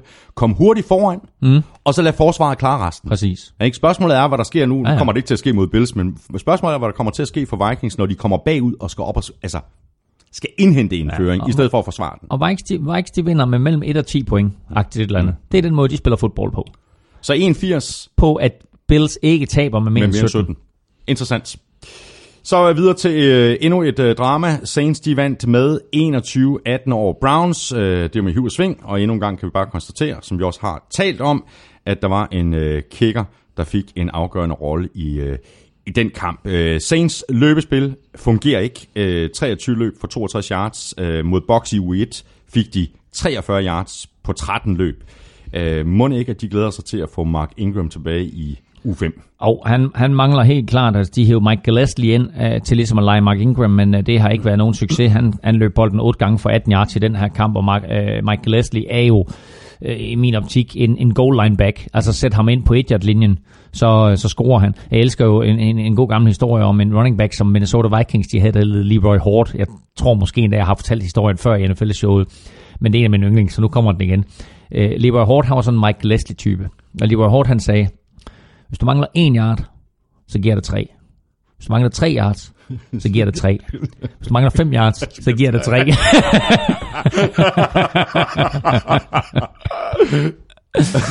så, og Michael Leslie, Michael Leslie han, er lidt samme, han er lidt samme type. Stor kamp af, af Michael Thomas. Øh, igen, øh, 12 grebne bolde for, for 89 yards og to touchdowns. Øh, 28 grebne bolde på to kampe. Øh, fuldstændig crazy. Det er faktisk en ny øh, rekord for, for ja. catches over de to første kampe i en sæson. Og som jeg også skrev i mit momentometer, hvis han holder det her tempo, så smadrer han NFL-rekorden mm. for flest catches. Øh, lige nu ligger den på 143 af Saddam Marvin Harrison. Hvis øh, Michael Thomas han holder det her tempo, så griber han 224 bolde i sæsonen. Mm, det, er, det er vildt. Der er faktisk en anden stat, som jeg har, øh, ja. også på, på, på catches. Han har lige nu 224 catches i sin karriere. Rekorden for flest catches i de første tre år mm. af en karriere. Han er jo i, sin, i, i sit tredje år nu, ja. Michael Thomas. Rekorden deles af to spillere. Den er på 288. Så han mangler 60 eller 64. Ja, præcis. Ja. Det, er jo, altså, det kommer, han, det kommer ja, til at slå det, ikke? Ja, det tager fire, du, det tager fire kampe. Ja, ved, ved du, hvilke to, der har rekorden nu? For, der deles om det? Øh, jeg vil sige Jarvis Landry og Odell Beckham. Bum, bum, du! Ja, var det rigtigt? Det var fuldstændig. Nå, øh, skal vi tale lidt om Browns? Øh, det kan vel kun være et spørgsmål om tid, før de vinder en kamp. Ej, de, skulle... de, har været, de, de, de kunne have været 2-0. De kunne have været 2-0. Ikke? Altså, øh, St. Gonzalez har haft chancen for at vinde øh, kampe for dem begge ja. uger. I den her kamp, inden han, han, han ender så med at blive fyret, øh, han brænder to ekstra point, og han brænder to field goals. Mm. To ekstra point og to field goals. Han brænder fire spark. Der bliver øvrigt i weekenden her brændt øh, 21 spark alt i alt. Fordelt på de 16 kampe. Mm. Øh, og øh, det er mange. Det er mange, og, og viser også betydningen af kicker og det er der rigtig, rigtig mange amerikanere, som vi talte om i begyndelsen, som er meget, meget utilfredse med, mm. at de skal have så stor betydning. Øhm, men St. Gonzalez står altså for de fire, og han brændte også i overtime imod Steelers i U1. Selvfølgelig i noget lortevejr, og man kan ikke helt give ham skylden for den, og TJ Watt kom ind og blokerede den, så fint nok, det var ikke St. Gonzalez' skyld. Men, øh, men, det, men det her, det viser også bare, at at sparke til en bold i amerikansk fodbold handler også meget om hovedet, ikke? Altså, jeg tror næsten, altså, over halvdelen sidder op i hovedet. Altså, du kan også se på Morten Andersen, hvorfor mm. han havde så stor mm. succes. Mm. Det var, fordi han havde hovedet med sig, og han vidste lige præcis, hvordan han skulle gå mm. ind til hvert eneste spark. Han var fuldstændig fokuseret. Ja, og han gik ind til alle spark på samme måde. Ja, ja. Om, om det var et ekstra point i første kvartal, eller det var en game winner i overtime. Præcis. Uh, og uh, der går bare for mange ting igennem hovedet på de her unge kicker. Ja. Og uh, St. Gonzales, uh, du ved, brænder du først en, du ved, så sætter det sig. Ikke? Og det er lidt, hvis vi taler om golfspillere i sidste uge, ikke? Ja. at øh, fint nok, du er brændt. Det er næste slag, det drejer sig om. Og det er det samme her. Det er det næste spark, det drejer sig om. Så er første spark fuldstændig lige meget. Mm. Men øh, du ved, det sætter sig, og øh, både han og, og Daniel Carlson har helt sikkert tænkt, uh, du ved, nu skal, nu skal jeg sørge for at ramme den her rigtigt, ikke? Og, ja. så, og så misser de. Ja. Så øh, Browns kunne have slået Steelers i U1, og de kunne have slået Saints i U2. Steelers og Saints hvis Browns havde slået dem, så lover det, så havde de ligget nummer et på mit momentometer. ja. Og især øh, forsvaret ser stærkt ud, ikke? Forsvaret ser jo super stærkt ud. Altså alle de her talenter, som de har hævet ind igennem årene og så videre, er jo blevet en enhed nu, og det er de jo øh, under kyndig vejledning af, af Greg Williams, den defensive coordinator.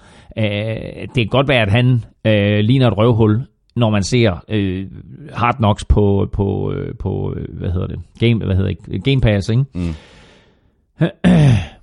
Men åh, kæft, hvor, hvor kan han sætte skik på et forsvar. Ja. Det var også ham, som, som var en del af den her Bounty Gate, eller fik øh, størstedelen af skylden for Bounty Gate med mm. Saints og så mm. videre. Mm. Så han er en, han er en, en, en brutal herre, men altså han formår bare mm. at skrue nogle forsvar sammen, som sparker as. Og Browns lige nu i de første to spiluger her, har været et af NFL's bedste forsvar. Mm. Saints, øh, de er 1 og 1, og de skal et øh, smut til Atlanta spille mod Falcons. Det er en kamp, som jeg glæder mig rigtig meget til. Øh, Browns, de er 0-1 og 1, øh, og de åbner den øh, kommende spillerunde øh, natten til fredag hjemme mod Jets. Jeg glæder mig til at høre, når vi øh, når frem til picks, hvem du har i den kamp. Og øh, lige præcis, øh, Jets, øh, de skuffede fælt i anden spillerunde. De tabte hjemme med 20-12 til Dolphins. Dolphins er nu 2-0, efter de også slog Titans i u 1. Øh, har vi øh, undervurderet Dolphins, Claus? Ja, nok, vi har nok lidt. Øh, lad os nu se, når vi kommer længere ind i sæsonen. Øh, men det er klart, at, at, øh, at de har set gode ud. Ryan Tannehill har set... Han har ikke set god ud, men han har set, han har set uh, acceptabel ud. Og der er, altså ligesom om der er en spiller hver i eneste uge, nu har kun spillet to uger, men mm. altså, der, der er en ny spiller hver uge, der lige stepper op for Dolphins. Og så vil jeg sige, at så uh, forsvarsmæssigt ser de gode ud. Uh, Minka Fitzpatrick, vi nævnte tidligere, har været en super tilføjelse. Robert Quinn har været en super tilføjelse. Mm. Så jeg synes, der er nogle af de her forsvarsspillere, som, øh, som ser virkelig, virkelig godt ud. Uh, Kiko Alonso ser halvskidt ud i opdækning, men er jo en, en monster-takler, når modstanderen løber bolden. Uh, så jeg synes, der er mange positive aspekter ved Dolphins. Mm. Altså, Dolphins, de, de dominerede jo fuldstændig første halvleg. Øh, tingene kunne måske have set sådan en lille smule anderledes ud, hvis øh, New Yorks øh, sidste drive i første halvleg havde ført til point. Øh, Darnold øh, mm. førte Jets ned ad banen, jeg mener, det var nogen af 74 yards, tror jeg nok. Ja. Og der manglede lige en enkelt yard, og så havde der været touchdown til, øh, mener, til Chris Herndon. Øh, tiden løb så ud, og så førte Dolphins med, med, med 20-0 ved pausen. Er det en rookie mistake, at, at der bliver... Jeg ved, jeg ved ikke, hvis fejl det der er, men det er i hvert fald helt tåbeligt, at Dolphins stopper Jets på halvhjertlinjen, og tiden så løber ud. Nej, præcis. Altså, er det, er det, er det Sam Darnolds skyld? Er det trænerstabens skyld? Ja. Hvor ligger den fejl henne? Ja. Men det er, det er minimum tre point, du går glip af. Øh, og altså, havde de nu haft en timeout, eller havde de gjort noget andet, så kunne de måske have skåret touchdown, men at sige, lad i stedet, for, i stedet for at gå efter den på den øh, down, som hvor tiden så løber ud, så gå ja. ind og sparke et field goal, ikke? Altså, ja, så er du bagud med tre, ikke? Ja, altså, ja. Så, så ender kampen med, med altså, nu, ændrer anden halvleg så selvfølgelig ud fra, hvad der nu står i mm, pausen mm, og så videre, mm, hvordan holder spillet. Men der er bare forskel på at tage 20-12 og så tage 20-15, ikke? Altså, så er du trods alt inden for striking distance, men altså, øh, du går også ind til pausen med en anden fornemmelse. Hvis du kører et langt, langt drive af, Sam Darnold bliver interceptet igen tidligt i kampen, og stadigvæk så formår han at komme tilbage. Det med golfspilleren. Ikke? Sam Darnold smider de der ting væk, de der dårlige ting, han præsterer, dem smider han væk, og så fortsætter han og gør de rigtige ting. Mm. Han har to øh, dumme fejl. Det, det er to dyre interceptions. Det er to dyre interceptions. I, han kaster i første halvleg, ikke? Jo, altså den ene sådan ind over... Øh, øh, ja, han bliver, han bliver snydt af opdækningen. Mm. Det, er, det er en opdækning, han ikke har set i college. Den bliver han snydt af. Øh, det er det er lige så meget forsvar, der gør det godt der, snyder Sam Darnold, som det er Sam Darnold, der begår en fejl. Men den anden, der prøver han på at kaste en post dybt i endzone. Øh, og der er, ikke, altså, der er ikke nogen chance der. Altså, det, øh, men men øh, nu kan jeg ikke huske, hvem det var, han kastede til. Neva Sido en Nunva, kan det passe? Jeg tror faktisk, at Nunva var ude bagefter og sige, at han ikke løb ruten rigtigt. Mm. Så han tog lidt af, af skylden af sin quarterback. Mm. Jets, de er 1 og 1. De spiller ude mod øh, Browns. Thursday night, øh, Dolphins, de er 2-0, og de får besøg af Raiders. Og så skal det handle om en øh, ung quarterback, som øh, har bevist, at han i den grad hører til i NFL. Patrick Mahomes kastede crazy seks touchdowns i Kansas City's udebanesejr på 42-37 over Steelers. Han ligner the real deal. Øh, fire touchdowns i u 1 og nu seks touchdowns i u 2 og en øh, passer rating på 154,8. Og den første quarterback nogensinde i NFL til at kaste 10 touchdowns i de to første spilleuger. Peyton Manning åbnede en sæson i 2013 med at kaste syv touchdowns imod Baltimore Ravens. Ugen efter der kastede han kun to.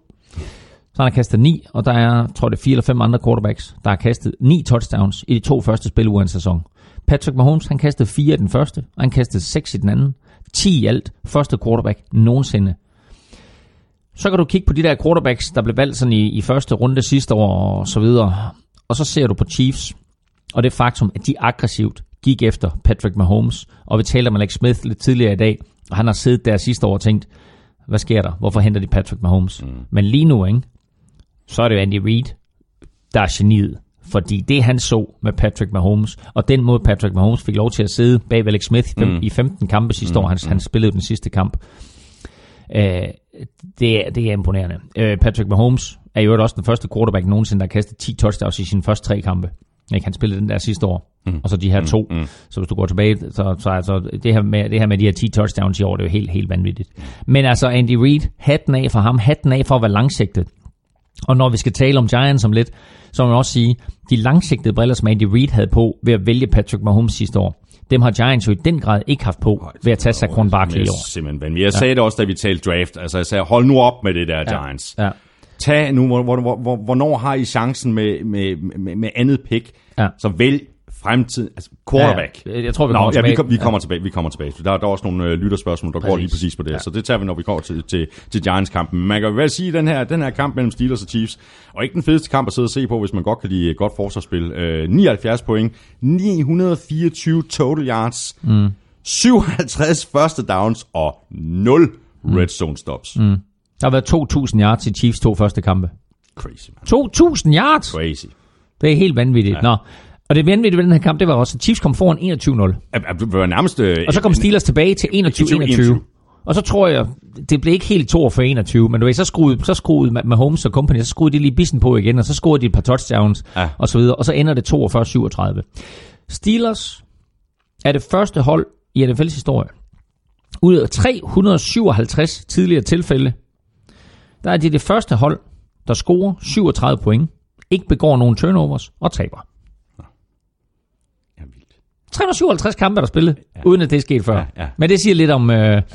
om, om, om Chiefs her, som bare uanset hvor mange point de opgiver, og de har opgivet rigtig mange point i spil Ja. U1 og rigtig mange point i spil U2, øh, at det her angreb, det er eksplosivt. Og i Ja. sidste år i spil U1, der var det Tyreek Hill, som, øh, som, som var den store held, der Ja, scorede er både, på, Travis på, både på et punt return Ja, ja, ja. Og, og, og på to receptions. Ikke? Her der er det Travis Kelce, der griber syv bolde, 109 yards og, og to touchdowns. Ikke?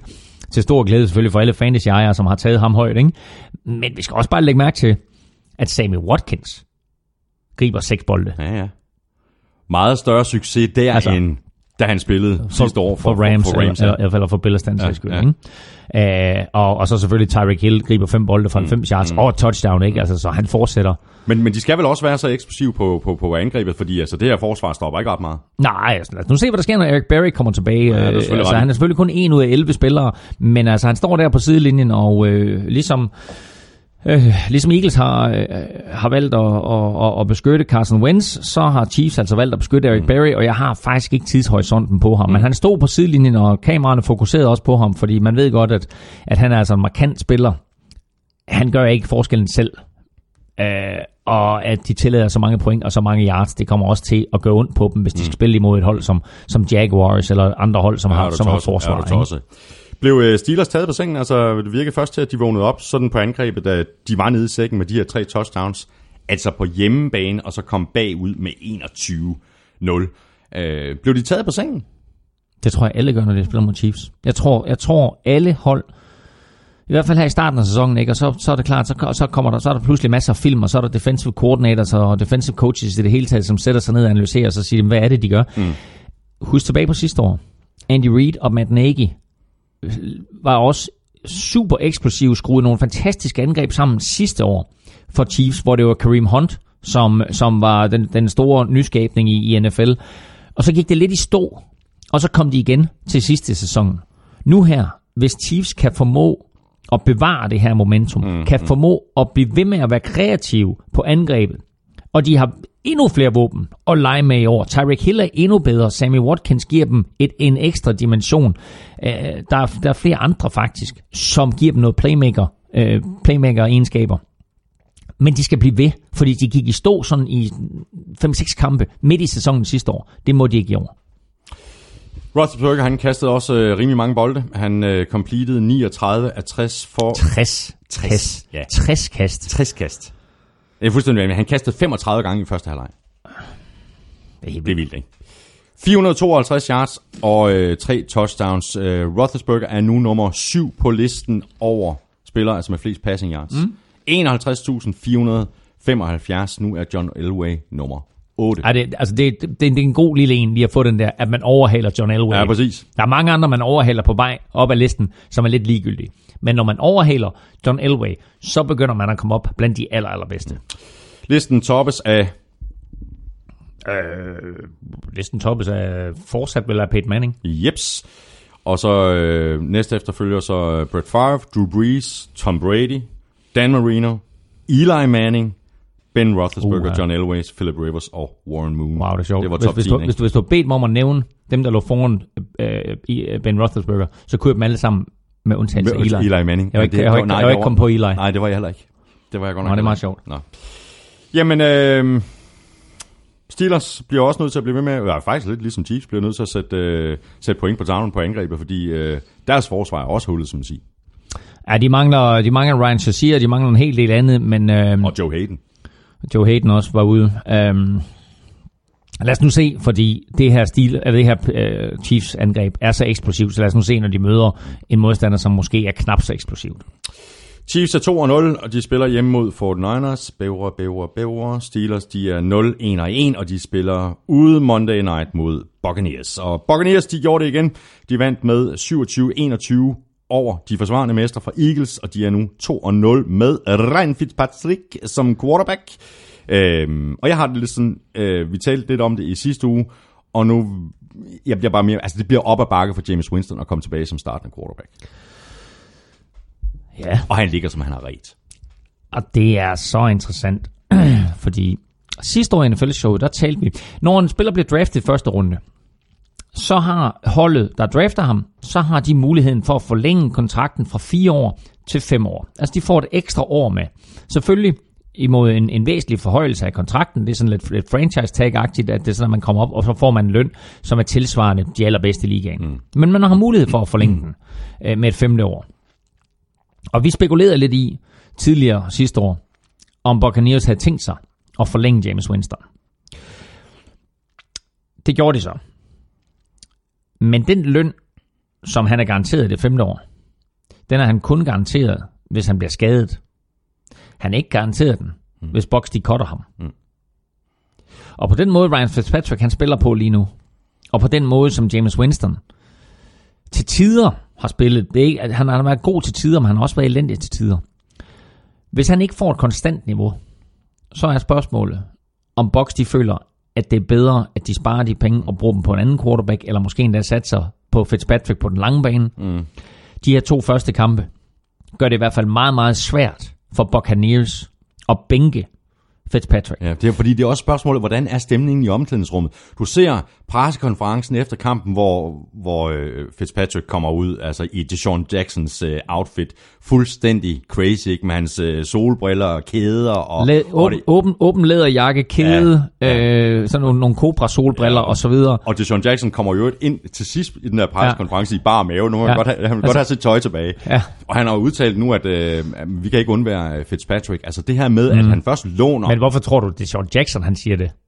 Jamen, ja, det er jo en rimelig god start også, ikke? Jo, men det er jo fordi, det er jo fordi Fitzpatrick, han kaster de der dybe bomber til ja, Deshaun. Jackson. Ja, men hvordan er stemningen i det her omklædningsrum? Altså, hvis du har en, en wide receiver, der låner klunse ud til Fitzpatrick, og så det, bliver det fuldstændig en viral mm. Øh, mm. Øh, sensation, at mm. øh, Fitz mm. står der og, mm. og ligner McGregor, ikke? Mm, det, er også, Øh. det er også mit billede på mentometer den her uge. Ja, Ikke?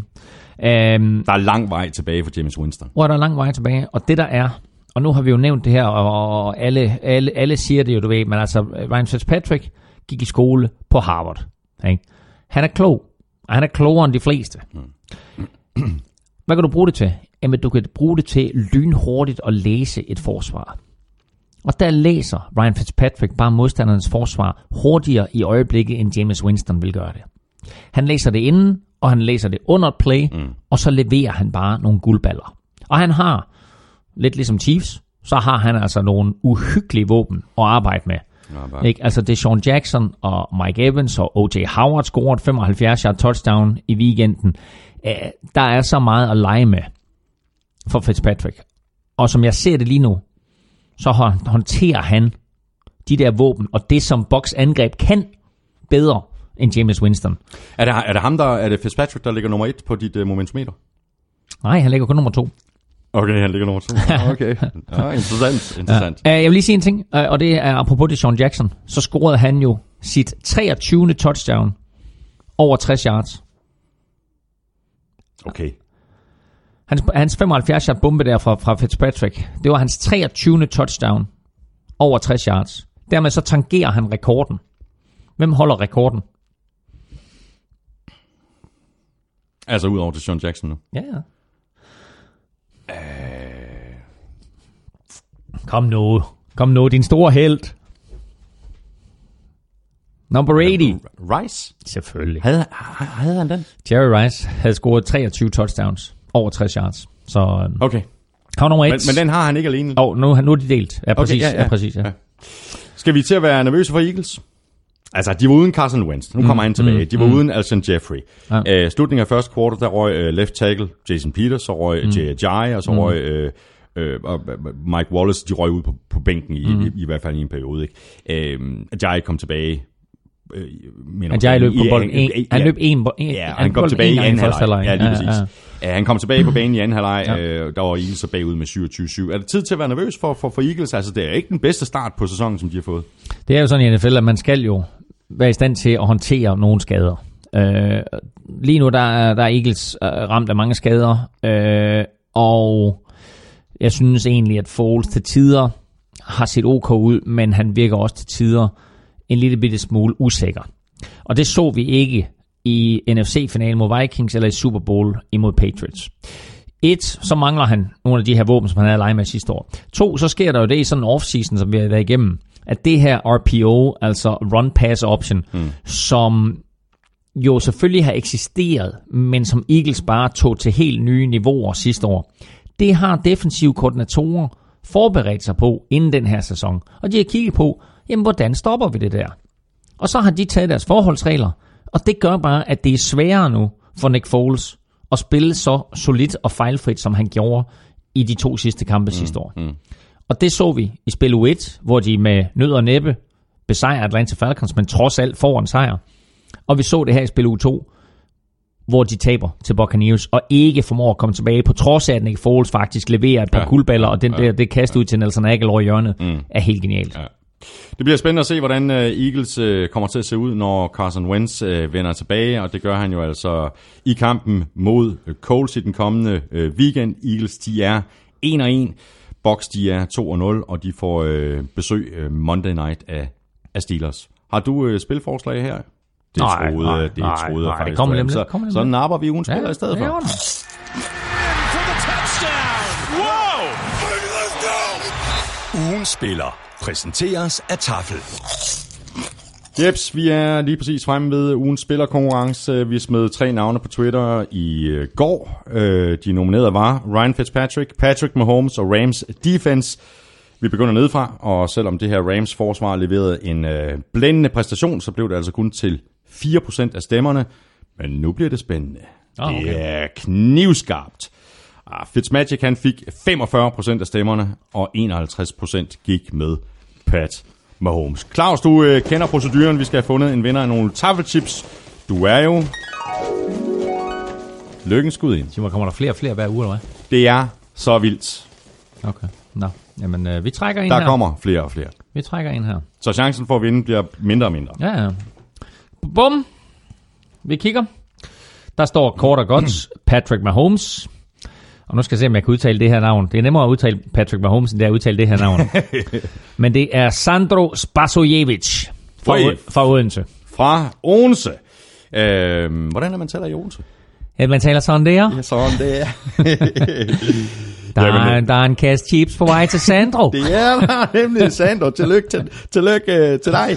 Vi gør det igen i øh, næste uge, øh, hvor alle altså får endnu en chance for at vinde en øh, kasse med Taffelchips. Øh, tjek NFL-showet på Twitter hver tirsdag, hvor vi nominerer de her tre spillere. Og så kan du stemme på din øh, favorit på mailsnabla.nflshow.dk ved at skrive dit bud i emnelinjen. Og i selve mailen, der skal du skrive dit navn og adresse, ellers bliver du sorteret fra.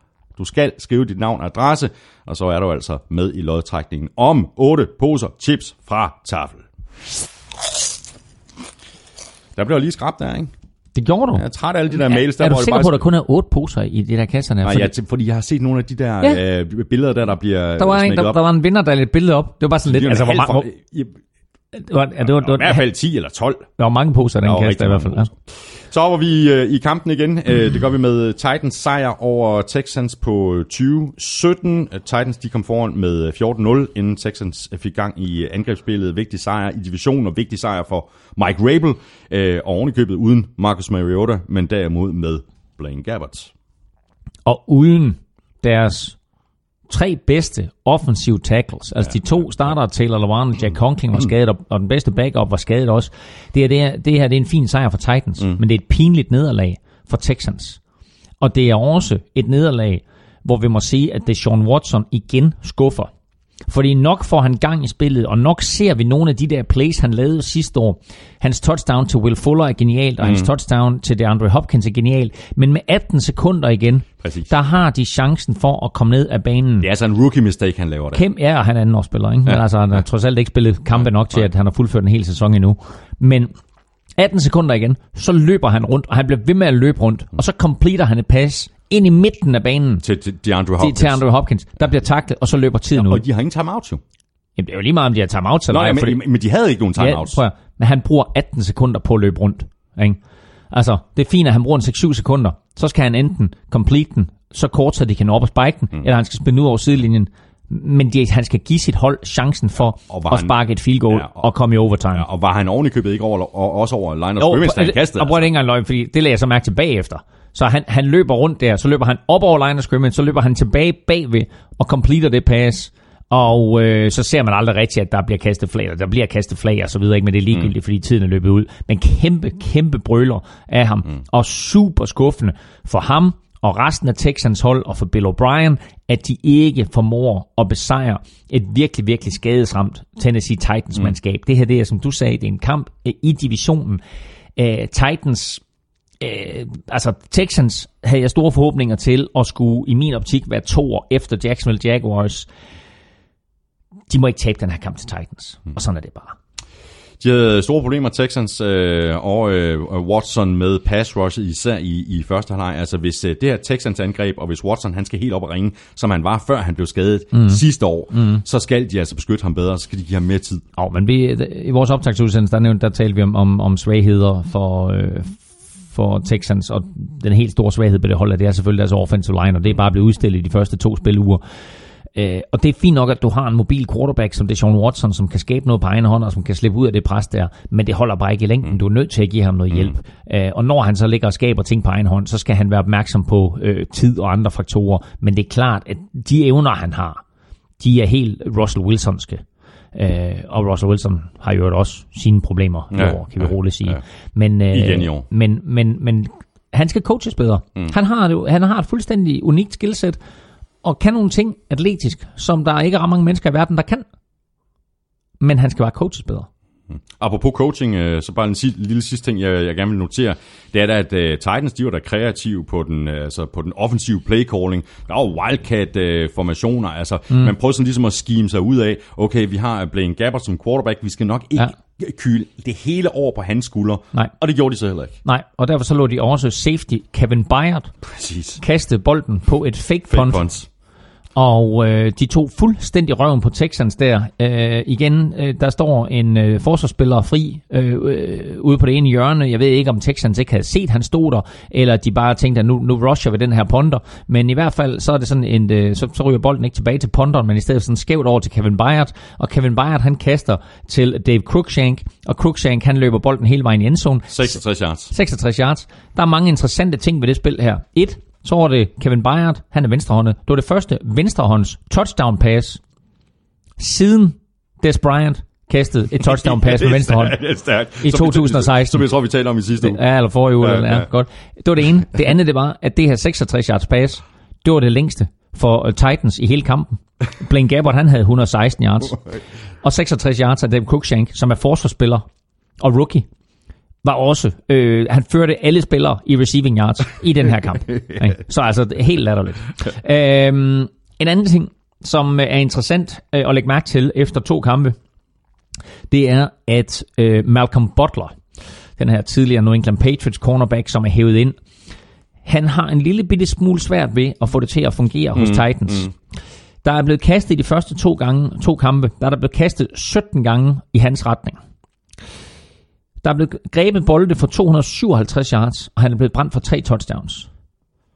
17 targets, 257 yards, tre touchdowns. Det er alle sammen mest i NFL. Det er ikke så godt. Det er ikke så godt. Øh, så det, øh, han, han, han, han skal steppe lidt op i, i sit spil, hvis, øh, hvis Titans de skal noget. Men altså, hey, Titans de vinder kampen, hvad kan man sige? Og Titans, de er 1-1. De spiller ud mod øh, Jaguars. Øh, det bliver rigtig, rigtig spændende at se, hvordan den kommer til at øh, løbe af. Og så Texans, de er 0-2, og og de får så en god chance for at forbedre den statistik, når de spiller hjemme imod øh, Giants. Og skal jeg lige lov for, at vi fik en øh, overraskelse i kampen mellem Redskins og Coles. 21-9 til Coles. Øh, det må jeg som indrømme, det havde jeg ikke set komme. Øh, fedt at have Locke tilbage. Han har ikke nogen offensiv linje, ikke rigtig noget løbespil, og udover T.Y. Hilson, øh, så er der rimelig langt mellem snapsene i forhold til våben og kaste. Ja, man må godt til Eric Ebron med, men ellers ikke. Øh, Eric Ebron har jo lige pludselig fået en karriere. Øh, lige nu lige pludselig en NFL tight end. Noget, som han ikke gjorde i Detroit Lions. Lions draftede ham øh, øh, i første runde for tre år siden. Og øh, han har aldrig rigtig slået til. Og så kommer han til her, til, til Colts. Og øh, så pludselig, så øh, kommer han altså til at spille med en quarterback, som, øh, som godt kan lide at kaste til ham. Og nu har han scoret touchdowns i de to første kampe. Så det ser godt ud. Og T.Y. Hilton scorer touchdown. Øh, og det vidste vi. Og, og, og den der duo der, øh, Lock til Hilton, den fungerer altså. Og angrebet har Lock tilbage. Angrebet har T.Y. Hilton. De mangler nogle ting, hister her. Men jeg er fan af, af deres, af deres, deres forsvar. forsvar. Og når vi taler om de syv nye head coaches, så må jeg bare sige, at den, der ubetinget har gjort det bedst indtil videre, det må være Frank Reich. Matt Nagy har også set OK ud i Chicago. Mm.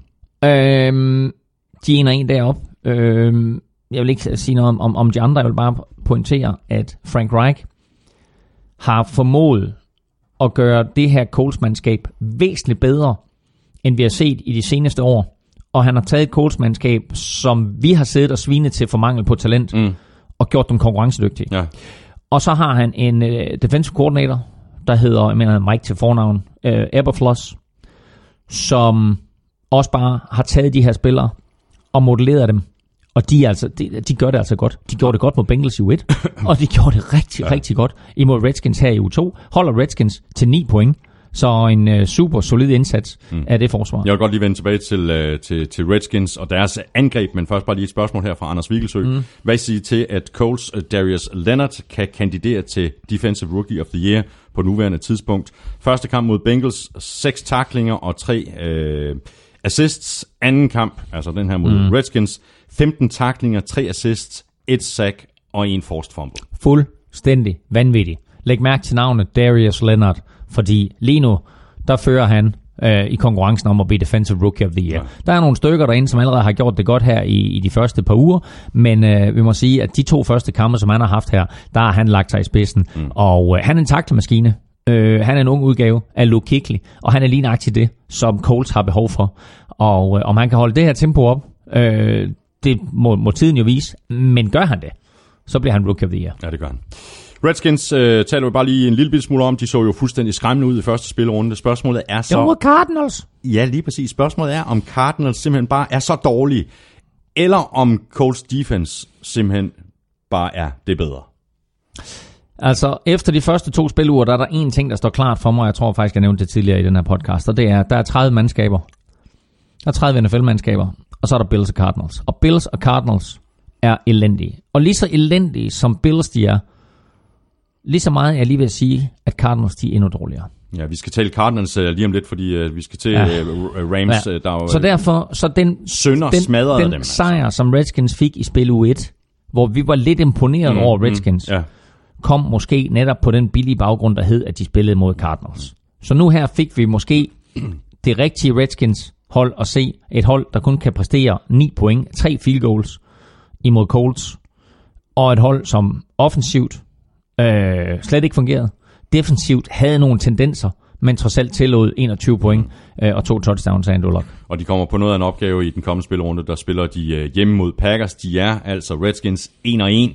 Colts de er også 1-1, og de skal til øh, Philadelphia møde Eagles. Øh, og fra en overraskende sejr til Colts, til den øh, forventede sejr til Rams over netop Cardinals. Øh, jeg kan nok ikke regne med, at sejren ville blive på 34-0. Øh, Cardinals kom over midterlinjen en gang.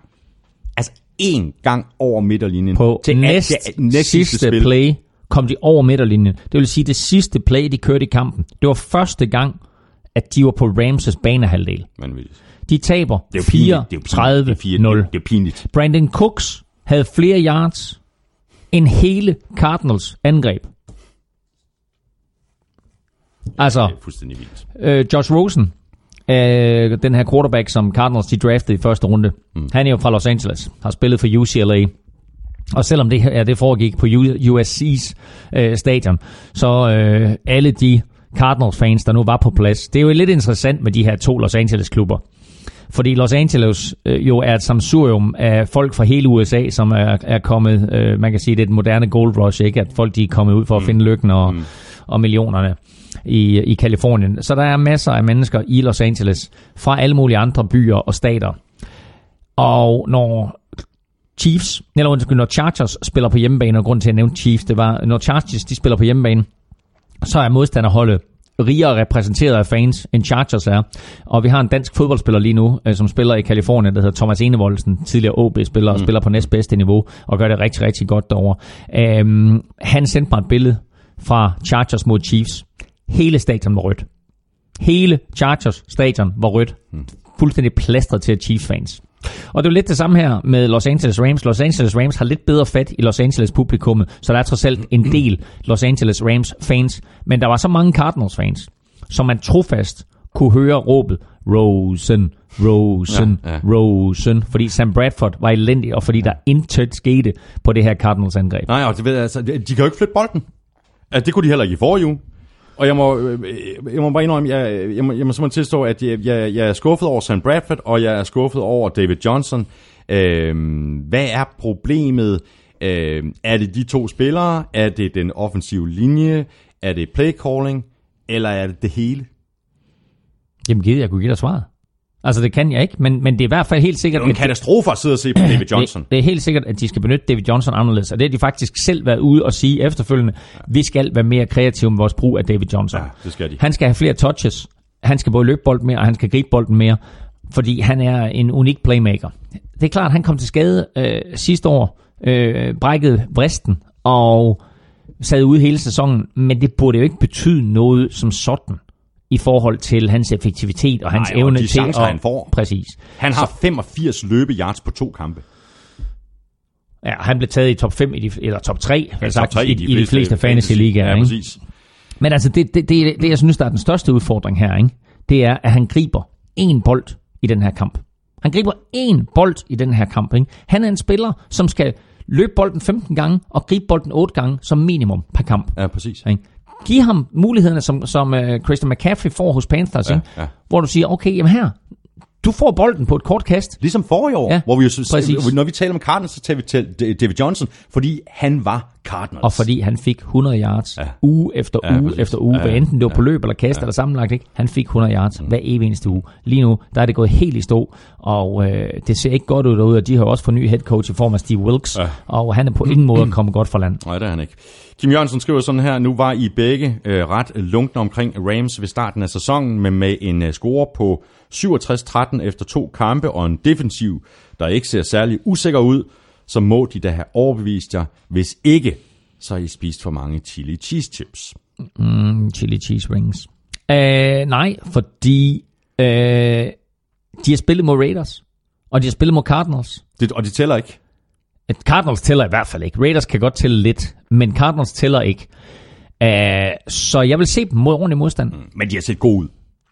Ja, selvfølgelig er det set godt ud. Altså prøv at høre, de sidste seks drives, eller ikke drives, de sidste seks quarters, altså de her fire imod Rams og de to imod Raiders, der har de tilladt 0 point. De har tilladt 11 første downs. De har tilladt 244 yards, eller 15 yards per drive. Mm. Seks halvleje. Eller undskyld, seks quarters, tre halvleje. ja, ja, ja. Øhm, øh, imponerende. Altså, og sådan er det bare. Men jeg vil se dem mod en ordentlig modstand. Jeg vil se dem mod et angreb, som kan, som kan angribe de svagheder, Mm. som Raiders faktisk til tider formåede at udstille. Og så gør det over en hel kamp. ja og, ikke bare Og så, og så vil jeg se dem imod et forsvar, eller Vikings, eller Jaguars, eller noget i den retning. Men vi får jo øh, chancen for at se, hvordan øh, det her øh, Rams forsvar tager sig øh, ud imod et, et godt angreb, i hvert fald et potentielt godt angreb, fordi de møder jo øh, Chargers øh, i den kommende spilrunde. Rams, de er 2-0, Cardinals, de er 0-2, og de spiller hjemme mod Bears. Og så videre til øh, 49ers, der vandt med øh, 30-27 over Lions, der var helt nede i sækken. Øh, Matthew Stafford ville det så anderledes og skruede endnu en gang et øh, comeback sammen, og det var ved at gå helt galt for 49ers taler sidst i kampen, hvor Garoppolo kastede en rigtig skidt interception, heldigvis for ham og mig. Øh, så blev det spil kaldt tilbage på grund af en, øh, en defensiv øh, holding. Alle 49ers fans over hele verden har været fuldstændig oppe og ringe over Jimmy G. Mm. 7-0 i sine første syv NFL-starter. Tager til Vikings, får en på lampen. Jeg kender en fyr, der sagde til mig, det er okay at tage til Vikings og spille mod så godt et hold, og så kun tabe så lidt. Om det er virkelig okay. Kæft, mand. Og spiller de mod Lions. Hvem er den idiot, der har sagt det? det? Det ved jeg ikke, men han er i hvert fald. Ja, hold da kæft, mand. så, så, øh, så spiller de mod Lions, som øh, blev udstillet af New York Jets i første spiluge. Og de er så forsvindende tæt på at tabe den her kamp på grund af en Jimmy Garoppolo-fejl. Mm. Så de der småting der, som han slap godt afsted med i sit første år som starter for 49ers, og i de to kampe, han startede med for Patriots, eller startede for Patriots, Jamen, det er præcis. Og det, Dem- værste, det- det værste de- de fejl- de fejl, dem- dem bliver han straffet for i præcis. øjeblikket. Officielt, officielt er jeg begyndt at blive smånervøs. Mm. Fordi det, der skræmmer mig mest, det var, at i de fem start, starter, han havde sidste sæson, hvor, hvor playbooken ikke engang var blevet åbnet, det var sådan en crash-kursus, ikke? Mm. der så han jo bare pissegodt ud. Altså, han så pissegodt ud. Mm. Nu virker det som om, at angrebet, og de har været i training camp sammen, mm. de har været i OTA's, og så videre, så videre, så videre. Nu er de ude af synk. Altså Dante Pettis, øh, rookien, Ja. som bliver rigtig, rigtig god, er jeg ret sikker på. Men han har været involveret i flere af de her øh, fejl, altså mod Lions og så i forrige uge mod, mod Vikings, hvor han simpelthen løber forkerte ruter. Mm. Men derfor skal, og det var en forkert rute, der blev, der blev løbet. Okay, den- på den her spil. interception. Ja, ja, præcis. Mm.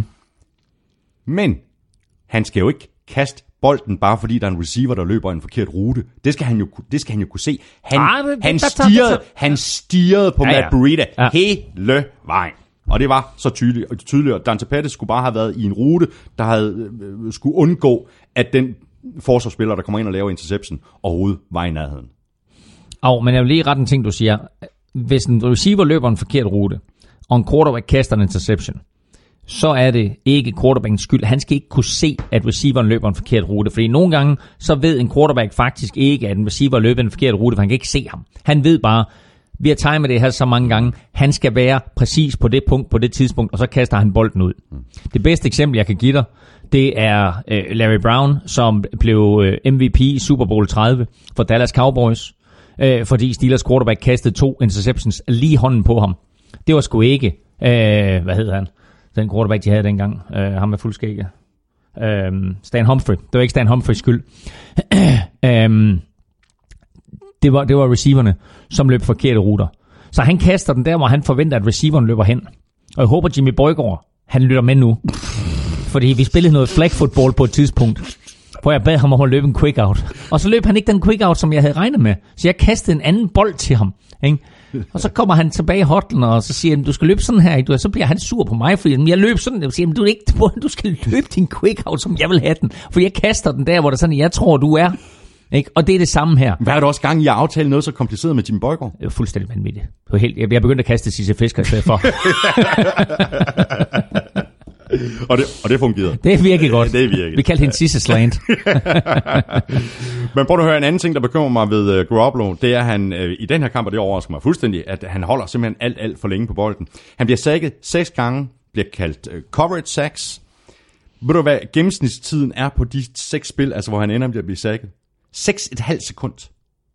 Det er helt, 6,5 sekund. det er helt vildt jo. Nå, nej, det er flot. Altså af den offensive linje, vil jeg sige. Ja, præcis. Ja, ja. At de giver ham så meget tid. Ja. Og så ender han med at blive sækket. Jamen, det er jo dumt. ikke? Ja, det er nemlig rigtig, rigtig Ja, ja. ja. dumt. Nå, jamen, øh, skal vi tale lidt om Lions? Øh, Man kan jo sige, at Matt Patricia, han øh, und, undgik sådan at blive ydmyget for anden uge i træk. Øh, der er ting og sager, der stadigvæk skal, skal rettes op på. Mm. Øh, både på, på, øh, på forsvaret og på angrebet. Ja, og så, så har vi den klassiske øh, Lions-situation fra, fra de sidste par år. Det er, at øh, de halter sig igennem første og anden kvartal, og så pludselig så er de bagud, og så skal Matthew Stafford til at levere magi, og ja, så ja. lige pludselig så finder han storspil frem, og øh, så kaster han et par helt brillante touchdowns øh, til, til, til, Kenny Do- til Kenny Golladay blandt andet, ja. øh, og så til en, øh, en, en, en stor... touchdown. Ja, ja, altså, ja. Øh, og, og, og et par andre rigtig, rigtig flotte kast. Øh, så det der storspil, som han hiver frem der, det er de jo nødt til at få spredt ud over en hel kamp, og sørge for, at han er der hele vejen igennem. Mm, mm. Og så må man bare sige, altså den interception, som vi nævnte et par gange, ikke, den er jo kampafgørende. Den holding-straf, som der bliver kaldt imod Lions, den er, fuld, den er helt modsatte side af banen. Ja. Et helt, helt andet sted. Mm. Men der er en Lions-spiller, der holder en Fort Niners-spiller, så bliver der kaldt straf på den, selvom der er en interception i ja, venstre side af banen, set med Garoppolo's øjne, øh, og holdingstraffen er i højre side. Mm. Øh, og det havde faktisk måske, det havde i hvert fald givet uafgjort, eller måske øh, givet Nej, jeg tror, det, det, var, det havde været pick 6, ja. der, så var Lions kommet foran. Altså. Åh oh, nej, han blev taklet. Han, det er jo ikke en pick 6, han, han blev taklet jo. Det, det er rigtigt. Ja. ja. Det er faktisk Garoppolo ja. selv, der er, der er ude at takle. Ja, ja, ja. Men altså Lions, øh, meget bedre indsats her i spil u 2 end i første spil uge, hvor de som sagt blev ydmyget af New York Jets. Uh, Matt Patricia har ikke fået en særlig uh, god start på sin trænerkarriere for Lions. Uh, der, er, uh, der er lidt ballade i omklædningsrummet, som sådan siver ud uh, mm. under dørsprækken og så videre, og, og, og man hører lidt i pressen omkring, at der er lidt ballade på de interne linjer. Og uh, nu her, i den kommende weekend, hvem skal Matt Patricia møde? Patriots. Bill Belichick. Så øh, det er øh, mentor mod apprentice. Godt, godt nok øh, på hjemmebane, men øh, det kan godt øh, blive vanskeligt for at en sejr hjem, fordi jeg tror også Patriots de er sure efter sidste uge. Ikke? Ja, og de er, de er store favoritter. Jeg ja, tror, de giver ja. 1,30 eller noget i den retning på, på oddset for dansk spil. Lions de er lige præcis 0-2. De får besøg af Patriots. Øh, for Niners de er 1-1, og de skal øh, til Kansas City og sandsynligvis have tæv af Patrick Mahomes og Chiefs. Raiders øh, de var på besøg hos Broncos. De tog hjem med et knepent nederlag på 2019. Det må gøre ondt på Gruden og Company, der faktisk havde øh, overtaget i kampen ind til slutningen af tredje kvartal og fjerde kvartal, hvor sejren så slap gennem fingrene på dem. Øh, Broncos vandt de sidste knap 18 minutter med 13-0. Og øh, Raiders har været foran med pausen. I begge deres to første kampe havde de jo foran mod Rams Præcis. i spil 1, ja. og de var foran 12-0 ved pausen her i spil 2 mod Broncos. Æh, og de gør det også godt i tredje kvartal. Til gengæld så har de så i deres to første kampe her tabt fjerde kvartal 23-0 sammenlagt. Mm. Det må være, altså vi, vi øh, satte jo store spørgsmålstegn ved den her Raiders defensiv før sæsonen, så det vidste vi godt, der er, der er huller og der er mm. problemer. Men det her, det må også være et spørgsmål om coaching. Jo, men det er måske også et spørgsmål om, at det er sådan, at, at nu har de jo set i Las Vegas, at Golden Knights ishockeyholdet, at de gør det rigtig, rigtig godt. Og Golden Knights i deres første år kom jo helt til øh, finalen i NHL-slutspillet, Stanley Cup-finalen, hvor de selvfølgelig tabte til Washington Capitals og Lars Eller. Mm. Øh, og de spiller jo kun tre perioder. Og det kan være, at John Gruden har sagt, fint, vi har set, det er succesfuldt at spille tre perioder. Det er det, vi nøjes med. Vi nøjes med at spille tre perioder, når vi skal til Vegas. Det fungerer i Vegas. Det nøjes vi med. Det vil bare være en god idé for dem at spille fire quarters i NFL-sammenhæng, for ellers så taber de hver uge. Ja. Jamen, øh, skal vi tale lidt Broncos også? Det ser ud til, at de øh, har fundet deres øh, fundet svaret på running back. Øh, og quarterback. I, og quarterback også, ja, ja, selvfølgelig. Men lad os bare lige lægge ud med, med, med running backen, øh, fordi quarterbacken har vi allerede øh, talt en, øh, en lille bitte smule om. Men altså ham her, rookien Philip Lindsay, der nu er kommet over 100 yards to kampe i streg. Ja, og øh, han gør det rigtig, rigtig godt. Øh, og øh, som sagt, øh, sådan en, en, en undrafted øh, free agent, der kommer ind, og øh, ham og den anden running back, Royce Freeman, øh, supplerer bare hinanden helt fantastisk. Øh, Royce Freeman ikke lige så stor en kamp, som han havde i sidste uge. Øh, det er ligesom Philip Lindsay, der har overtaget øh, første running back-pladsen i sidste uge. Der delte de jo vejret. Mm. Øh, havde præcis lige mange carries for lige mange yards i den her uge. Der er det, øh, der er det Philip Lindsay, som går ind og, og tager størstedelen af arbejdet, også kommer over 100 yards. 14 carries mod, øh, mod Freemans 8. Ja, Freeman scorer så til gengæld uh, touchdown i ja, kampen. Ikke? Ja. Men altså, det er meget, meget interessant at, at se, hvad der sker på running back positionen her. Også fordi det er så vigtigt for, øh, altså for angrebets effektivitet, at der kan tages en lille smule pres af Case Keenum. Mm, fordi Case mm. Keenum, nu roste lige quarterbacken før, men Case Keenum har lidt Matthew Stafford-tendenser her i, i, i sin start for Denver Broncos, nemlig at han ser ikke specielt godt ud i starten af kampene. Men så spiller han sig op i anden halvleg, og her i anden halvleg i, imod Broncos, eller imod Raiders, hvor Broncos havde behov for et comeback, så var han jo bare super skarp. Altså leverede det ene superkast efter det andet. Det er ikke ham, der ender med at, at kaste dem til sejr. Mm. Øh, det er et field goal af Brandon McManus, men det er ham, der fører dem ned ad banen ja. og sørger for, at de laver 10 point i tredje kvartal, og de laver 10 point i fjerde kvartal og vinder 2019. Sidste uge, der fik øh, Derek Carr jo sådan mere eller mindre skylden for deres nederlag til Rams. Øh, han spillede en rigtig fin kamp, øh, synes jeg, her mod, mod Broncos. Øh, 29 af 32 for 288 yards og touchdown. En passer rating på 114,6 og så ikke mindst den her gode connection med den vigtigste receiver, Amari Cooper, der greb øh, 10 bolde for, for 116 yards. Det er da en, en løftestang, kan man sige, for øh, John Gruden og for det her angreb, at det i det mindste kommer op og køre. Og jeg er meget interesseret i at se, hvordan øh, Derek Carr han reagerer i de kommende spiluger. Fordi hvis det her det er et spørgsmål om, at han rent faktisk ret hurtigt har fattet John Grudens komplicerede angreb, og at ham og Gruden øh, er på samme side, hvad angår øh, playkald, og hvor det er, at John Gruden øh, har tænkt sig, at et play eventuelt skal gå hen og få, få ramt den åbne mand, så er der rigtig stor potentiale mm. øh, i det her angreb for Derek Carr. Nu nævner du statistikkerne der. Øh, Derek Carr rammer på 90,6% af sin kast. Det er faktisk fjerde mest nogensinde af en spiller med over 20 kast. Men det er flest nogensinde af en spiller med over 30 kast. Mm. Så øh, det, er, det er meget, meget imponerende, at han går ind og rammer på over 90 øh, procent øh, af sin kast her. Øh, og jeg var, jeg var, jeg var imponeret. Øh, jeg var imponeret over Derek Carr. Øh, selvfølgelig skuffende for Raiders, at de for anden uge i træk smider en, en potentiel sejr væk, og at, ja. at de går helt ned med fladet i anden halvleg. Ja. Om det er øh, konditionstræning, eller det er et, øh, mangel på rutine, når det skal afgøres, eller, eller hvad det er, det kan jeg ikke svare dig på. Mm. Men der har bare været klasseforskel i anden halvleg ja. Ja. på de modstanderhold, de har mødt, og så Raiders selv. Broncos, de er 2-0. De spiller ud mod øh, Ravens. Øh, Raiders, de er 0-2, og de skal et smut ned i varmen og spille mod Dolphins. Så, øh, så går turen til... Øh, jeg har lige et spiltip her til, til, til, til, til, til, Denver, øh, fordi øh, Denver øh, skal til Baltimore, som du siger. Og Baltimore er favoritter, og øh, havde det efter spil u 1, hvor Baltimore de kørte Bills over, så havde jeg også sagt, at selvfølgelig er Baltimore favoritter. Mm. Jeg er ikke så solgt på Baltimore efter spil u 2 her. Øh, og det kan godt være, at det kan godt være, at Baltimore vinder kampen. Men oddset på Broncos er helt latterligt. Der er odds 3-15 wow. på, wow. at Denver Broncos tager til Baltimore og vinder på udbanen. Mm-hmm.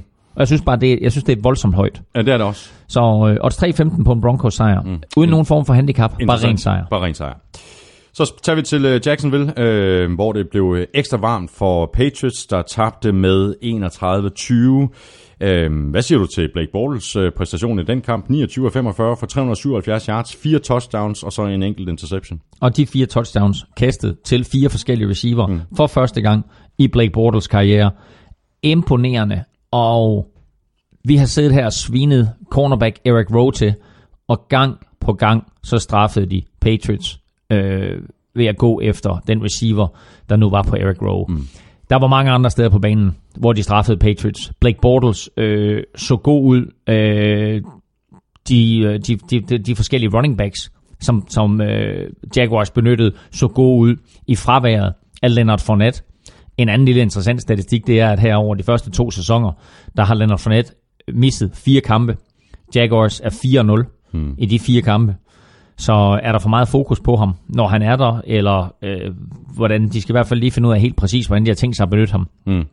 Men det, der skete hele vejen igennem den her kamp, det var, at Jaguars begik meget, meget få fejl, ja. fik meget, meget få straffe, fik yards på første down, fik yards på anden down, og så stod de med sådan noget 3 og 1, 3 og 3, 3 og 5. Gode situationer, hvor du enten kan løbe bolden, kaste bolden kort, eller sågar tage et skud dybt. Mm. Og de er forvirret, Patriots i en grad, som jeg sjældent har set Patriots ja. blive forvirret. Ja. Og så virkede det på mig, som om, at det var simpelthen, at de gik ind, ind til den her kamp mod Patriots og Bill Belichick, og sagde, det er all gas, no breaks. Jo, men det, altså, ja. og, og det er jo måden, som man skal slå Patriots på. Altså, man skal ikke sådan bilde sig selv ind, bare fordi man kommer foran med, med 7 eller 10, at, at øh, så, så er den hjemme. Man skal bare blive ved. Og det, altså, man så det også, da, da, da Patriots pondede øh, bagud med, med, med 24-13 øh, i fjerde kvartal på en, en fjerde downer inches. Og så på, på spillet efter, der fik vi så kastet fra bordet til Didi Westbrook. Mm. 61 yard touchdown. Mm. Øh, og så var Jaguars foran med 31-13. Og så var kampen afgjort. Ja, og hvis vi går tilbage til AFC-mesterskabskampen sidste år, der stod Jaguars jo med det ene ben i Super Bowl. Ja. De var foran med 10, og så, og så gav de slip på, på, på gassen. Ikke? Præcis. Og der tror jeg, det var vigtigt for dem at sige, når vi nu kommer foran, så bliver vi ved, og så bliver vi ved med at trykke, og bliver ved med at trykke, og bliver ved med at trykke. vi har et forsvar, som kan holde de fleste modstandere fra at score, ja. men vi tør ikke satse på, at Nej, det er tilfældet nej. med Tom Brady. Nej. Så der i AFC-finalen, der dummede de sig ved at give Tom Brady muligheden for at vinde kampen. Det gjorde de ikke i Nej, søndags. nej.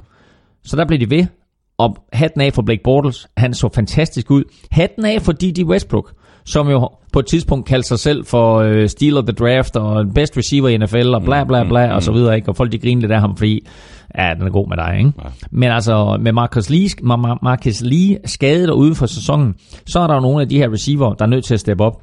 Og øh, D.D. Westbrook leverer en virkelig, virkelig god kamp. Hans øh, statistik øh, bliver selvfølgelig væsentligt forhøjet af, at han har den her øh, 61 eller 62, og 61 er den på hvor han egentlig griber en kort rute, og så drejer op ad banen og, og bare sprinter fra hele Patriots forsvar. Men det er godt lavet af ham, mm. og han får hjælp af sine holdkammerater. Mm. Og så bare lige hatten af for Keelan Cole, og det der fuldstændig vanvittige øh, Odell Beckham Jr. catch, han laver. Ja, det er næsten ja. bedre end Odell Beckham Jr. Altså ja. den måde, han med sådan tre fingre lige napper bagenden af bolden. Ja. Helt fantastisk. Gå ind på Gud Klud og, og, og se playet, det ligger derinde. Virkelig, virkelig fedt af Keelan Cole. Patriots, de kunne jo øh, overhovedet ikke øh, få, få løbespillet til at fungere. Øh, Jaguars øh, defensiv tog Gronkowski ud af kampen. To bolde for 15 yards til, til, til Gronkowski. Og ved du, hvad det mest imponerende var? Det var måden, de gjorde det på. Fordi der var snakket så meget om, mm. at det skulle være Jalen Ramsey Ja. øh, over for øh, Gronkowski. Men det, som, som Jaguars gjorde i store del af kampen, det var, at de sagde, prøv at høre, vi har så gode corners, så vi tager bare jeres receiver ud af spillet. Og så sørger vi for, at til Sean Gibson primært mm. er den safety, der skal håndtere øh, Gronkowski. Og så følger han bare Gronkowski, uanset hvor han går hen. Og altså, igen, nu har jeg sagt hatten af et par gange, men hatten af for, for til Sean Gibson, ja, fordi ja. hæft en kamp, han spiller. Jeg har ikke set nogen spille så godt imod Gronkowski, siden Eric Berry ja, gjorde det i, i, i åbningskampen sidste år. Han blev taget fuldstændig Ja. ud af kampen. Øh, det kommer alligevel lidt bag på mig, at øh, Brady og McDaniels ikke var i stand til så øh, at, at- finde andre løsninger. Øh, men jeg noterede mig da, at øh, da de var nede med, med 14-0, så stod både Brady og McDaniels på sidelinjen, og de var tosset. Og de stod og råbte til flere øh, altså, af, af deres øh, medspillere altså på offensiven, mm. do your job. Mm. Er der dårlig, øh, er der dårlig stemning i New England? Øh, det er ikke altså, de, de, de tillod 473 offensive yards fra Jaguars. Og jeg har Det bare vildt, sådan om, Det er at vildt. det er 473 offensive Ja. yards, det er alligevel en slat, ikke? Ja, ugen efter, at jeg sagde, at øh, Patriots måske havde det næstbedste Ja. forsvar i Ja. øh, AFC-halvdelen, så den trækker jeg stille og roligt i mig igen. Men altså, prøv at høre. Der er ikke andet at sige, end at Jaguars de øh, leverede en øh, yber solid indsats på angrebet og på forsvaret. Og øh, Jags, de er 2-0, og de får øh, besøg af Titans. Patriots, de er 1-1, og de spiller ude mod Lions. Øh, så er vi nået til Cowboys Giants. Øh, jeg ændrede jo mit øh, pick i, picks i sidste øjeblik i sidste uge. Det skulle jeg så ikke have gjort. Cowboys, de vandt med 2013. Dak Prescott øh, fik da sådan en slags øh, oprejsning efter al den kritik, han fik i forrige uge, og det gjorde han blandt andet, fordi øh, Cowboys gav ham noget mere at arbejde med i forhold til spilkaldene. Langt flere RPOs, øh, altså de her run-pass options, og så også øh, flere dybekast. Ja, og lagde ud med et, med et dybt kast, øh, hvor han jo mere eller mindre på første Ja, eller anden, anden play i kampen. Tavon øh, Austin. Ja, gik, Ja. gik dybt til Tavon Austin, som, øh, som er kommet til øh, efter en efter han ikke rigtig kunne få tingene til at fungere hos Rams. Øh, han griber også kun to bolde i den her kamp. Den her for 64, og så en, en bold senere for 15 yards.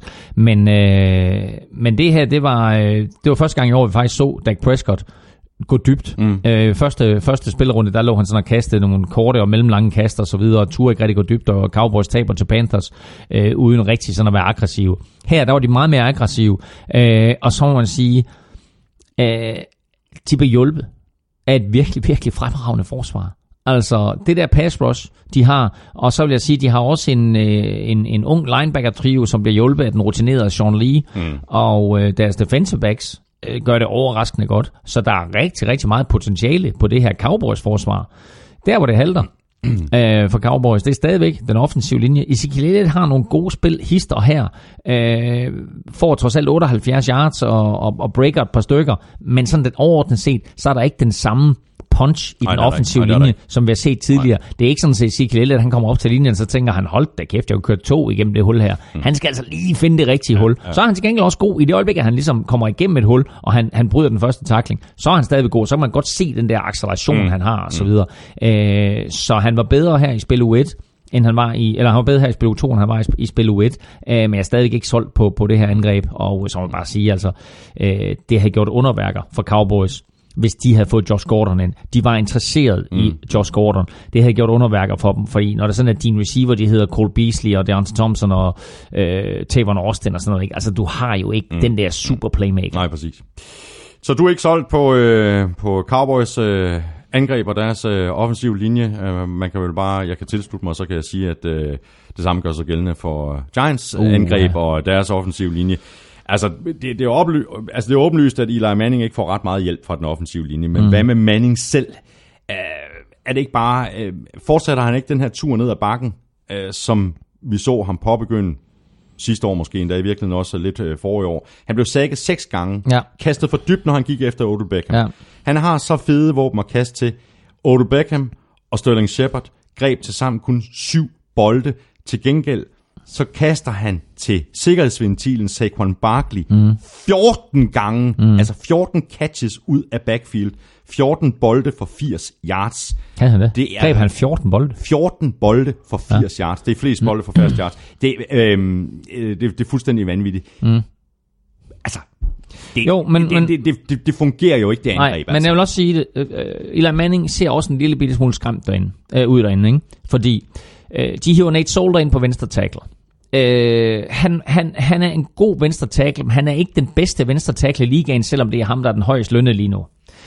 Så, hiver, så, så drafter de uh, Will Hernandez. Uh, han har gjort det ok, han har ikke været prangende. Så mister de deres center, og højre side er en katastrofe med Eric Flowers.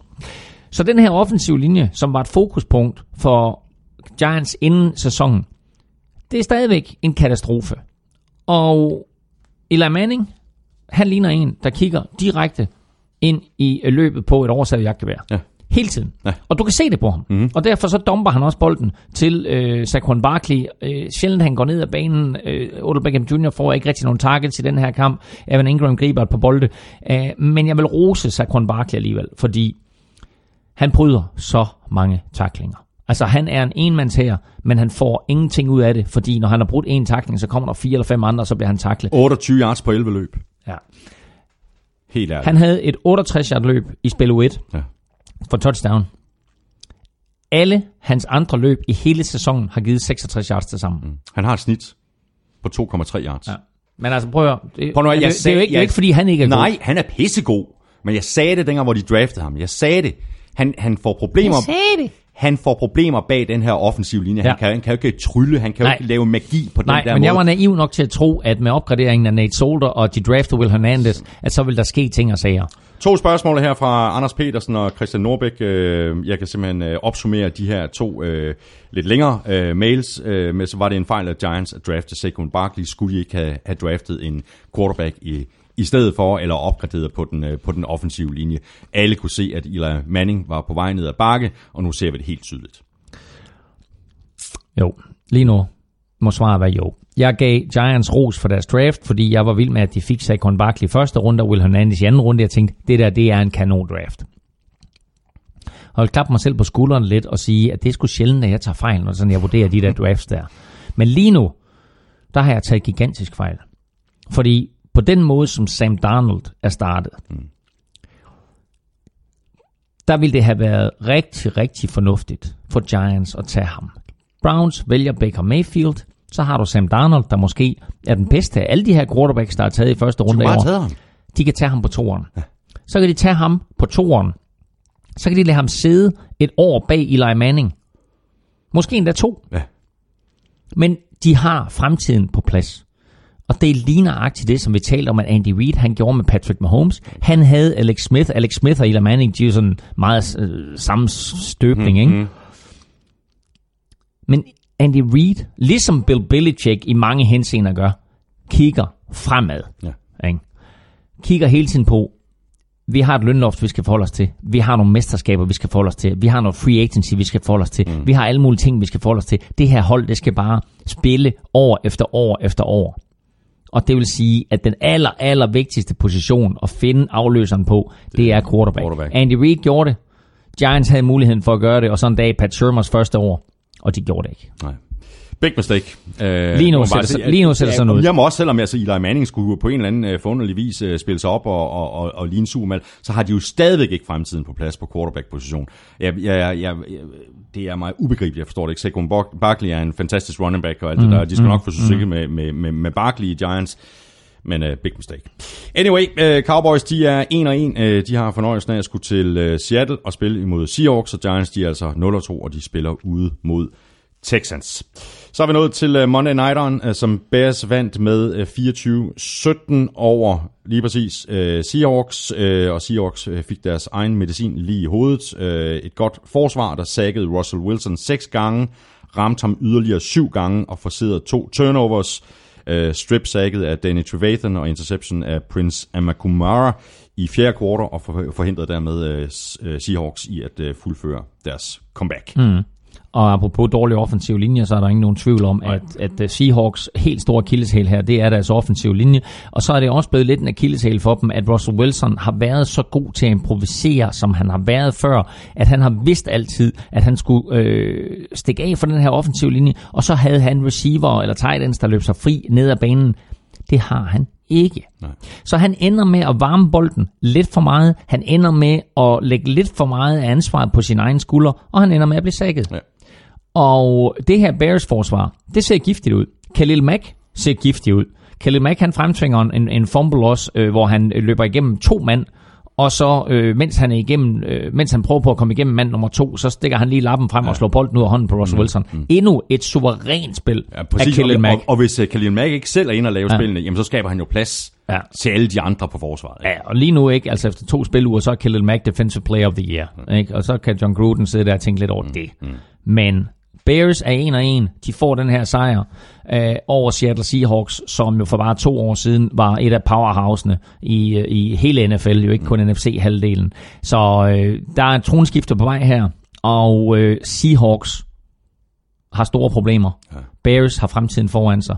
Øh, men, apropos det her med quarterback, fremtidens quarterback i Bears er Trubisky, Mitchell Trubisky. Men... Stadig et lille stykke, stykke vej at gå, ikke? Prøv at høre. Der er så store udfordringer. Ja, han spiller han, ustabilt. Han spiller ustabilt. Han kaster... Upræcis. Han er, ja, jo, ja. Så snart bolden skal ned ad banen, så er han upræcis. Ja, og han, øh, han kaster nogle, øh, han kaster nogle, han, kan, når, han, når, han kaster nogle hasarderede kast hister Jeg synes faktisk, at han tager mange gode beslutninger. Ja, men det er især, når de kører de her college-spil. Øh, du har øh, bubble screens og read option-spil og sådan noget. Mm. Når, når det tager nogle af de der spil, som der mm. bliver kørt massivt meget i college, ja, ja. så ser han bare rigtig god ud. Ja. Når han skal spille, ligesom man gør i NFL, mm. ikke at der mm. kun er en måde at spille på i NFL, så er det straks lidt ja. mere shaky, og i særdeleshed, når han skal ned ad banen. Ja. Og tænk på, ikke, at uh, Mitchell Trubisky blev draftet etter sidste år. Og det gør han efter, at han kun har spillet i 11 college-kampe, men har set helt forrygende ud i mm, college mm. Mm, mm. Det er ikke sådan, at han spillede to eller tre år i college. Jo, det gjorde han, men der var han, der var han bænkevarmer. Men han kommer ind, og så spiller han et år, hvor han er helt suveræn. Spiller 11 kampe, og ud fra det, der vurderer Bears, at han er den bedste spiller. Nej, undskyld, han blev selvfølgelig draftet to Det var Miles Garrett, der blev etter, ja, og, så, og, så, ja, ja. Øh, og så Trubisky to mm. ud fra det, øh, der vurderer Bears, at det her, det er vores fremtidens mand. Så han bliver taget foran alle de andre quarterbacks, inklusiv foran Patrick Mahomes. Mm. Hvem vil du helst have lige nu? Ja, Patrick Mahomes selvfølgelig, ja, ja. altså 100 procent. Ja, ja. Men altså, øh, jeg, jeg tror nu nok, at øh, de skal få, øh, få forstyr på Mitchell Trubisky. Jeg tror, de har, jeg tror, de har nogle gode år foran sig, både på, på forsvaret og på, på, på angreb. Der er lige et spørgsmål her fra Ulrik Skåre oh, ja, Larsen. Ja, ja, godt. Nå, okay. Hvad, Nej, tag spørgsmålet først. men det handler om Seahawks. Ja, Nå, jamen, så lad mig bare lige gøre færdig, fordi øh, i alle mine øh, fantasy ligaer, der draftede jeg en ung receiver fra, fra Bears, der hedder Anthony Miller. Og han øh, skuffede i spil u 1, og det var ikke fordi, han sådan gjorde det sådan super godt i spil u 2, men han greb sit første touchdown. Mm. Og jeg siger bare lige, hold lige øje med Anthony Miller, for mm. han kan også godt blive rigtig god. Mm. Så til det her spørgsmål, øh, der handler om øh, Seattles offensiv linje eller mangel på, øh, på samme, som mm. Ulrik Skåb Larsen skriver. I sæsonens to første kampe, der er Russell Wilson blevet sækket 12 gange, og for Gud ved, hvilken gang har Seattle en af de værste offensive linjer i ligaen, hvis ikke den værste. Hvorfor har man ikke adresseret dette endnu? Vi har jo talt om det her et hav af gange, Claus. Øhm, og de har jo rent faktisk adresseret det mm. i Seattle. De har jo rent faktisk draft, draftet offensive øh, spillere langt op i draften, så det må jo handle om coaching. siden at de ikke formår, eller også har de simpelthen bare været uheldige, at de her, alle de her høje draft picks rent faktisk ikke er slået igennem. Jeg tror, hvis du ser sådan på tværs af Seahawks øh, linje, og der er også nogle af deres backups, så er Seahawks faktisk et af de hold, der har brugt det højeste antal gennemsnitlige draft picks ja, ja. på deres linje. Ikke? De har nogle første runde picks, de har nogle anden runde picks, de har nogle tredje runde picks, de har Dwayne Brown, de har ind fra Texans sin store trade, og Dwayne Brown mener jeg faktisk er tidligere første runde pick også. Så de har faktisk nogle spillere, som på papiret skulle være rigtig, rigtig gode. Enten så har de her spillere bare ikke levet op til det potentiale, som man troede, de havde på vej ud af college, eller også, som du siger, så er coaching helt forfærdelig. Mm. De gjorde faktisk det inden den her sæson, at de hævde en ny offensive line coach ind, som hedder Mike Solari. Og Mike Solari, han er faktisk lidt af en legende inden for offensive line coaching. Han har coachet O-line på alle niveauer igennem de sidste 30 år. High school, college, NFL, alle niveauer. Der har han end, det er, altså, der er rigtig, rigtig mange trænere, som sådan bevæger sig sådan frit lidt hen over både offense og defense og lærer sådan mm. alle de der små nuancer, der nu er i de forskellige positioner. Så Larry her, han har kun beskæftiget sig med en ting, det er offensive line, og så har han været lidt offensive coordinator, men det eneste han og hans fokusområde, det er offensive line. Og selv han har ikke kunne sætte skik på den her offensiv linje for Seahawks. Mm. Russell Wilson 12-6, flest af alle quarterbacks på nuværende tidspunkt mm. i hvert fald. Sidste ting, jeg lige vil øh, notere, det handler også om øh, offensiven for, for Seahawks, eller mange på samme. Seahawks første 21 offensive spil genererede 42 yards. Det tog i snit. bom, bom, lynhurtigt deres human calculator. Der er noget galt med den måde, som øh, Brian Schottenheimer kalder spillene på, eller også er talentet der simpelthen bare ikke.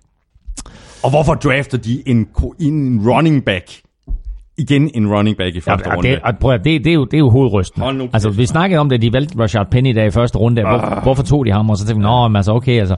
Fordi lad os nu sige, at Solari, da han havde fået skik på den der offensive linje, og den rent faktisk så god ud, og rent faktisk kunne blokere nogen, så kunne det godt være, at Rashard Penny, det var et genialt pick. Ja, ja. Uh, og den sidste preseason kamp, der, der sad vi to også og talte om efterfølgende, at Russell Wilson havde stået i omklædningsrummet bagefter og sagt, hold kæft, men jeg havde masser af tid, men ja, ja. Det, det, er det meste tid, jeg nogensinde har haft i min NFL-karriere. Ja. ja, preseason er preseason. Ja, præcis. præcis.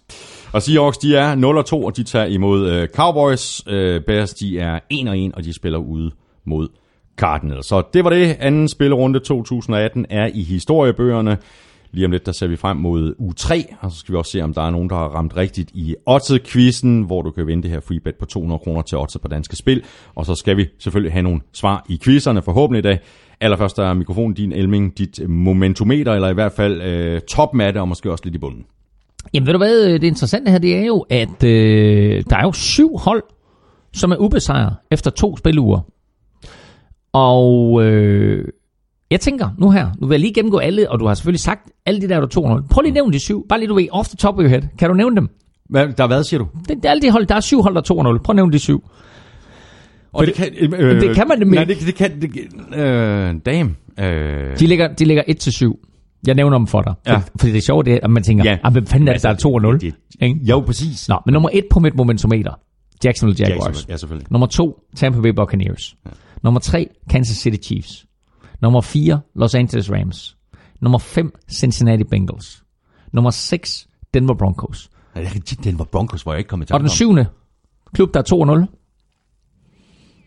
Miami Dolphins. Jeg har ikke Miami Dolphins. Miami Dolphins. Jamen, det er fint. Jeg det, ikke, det er også lige meget. Det er bare, når man nævner de her, ja. de klubber, der er 2-0. Ja. Det er jo crazy. I hvert fald nogle af dem, ikke? Jo, jo. Ja, ja. Jamen altså, prøv at, altså, nu, jeg nævner dem bare lige igen. Jaguars, Buccaneers, Chiefs, Rams havde vi måske forventet. Bengals, Broncos, Dolphins.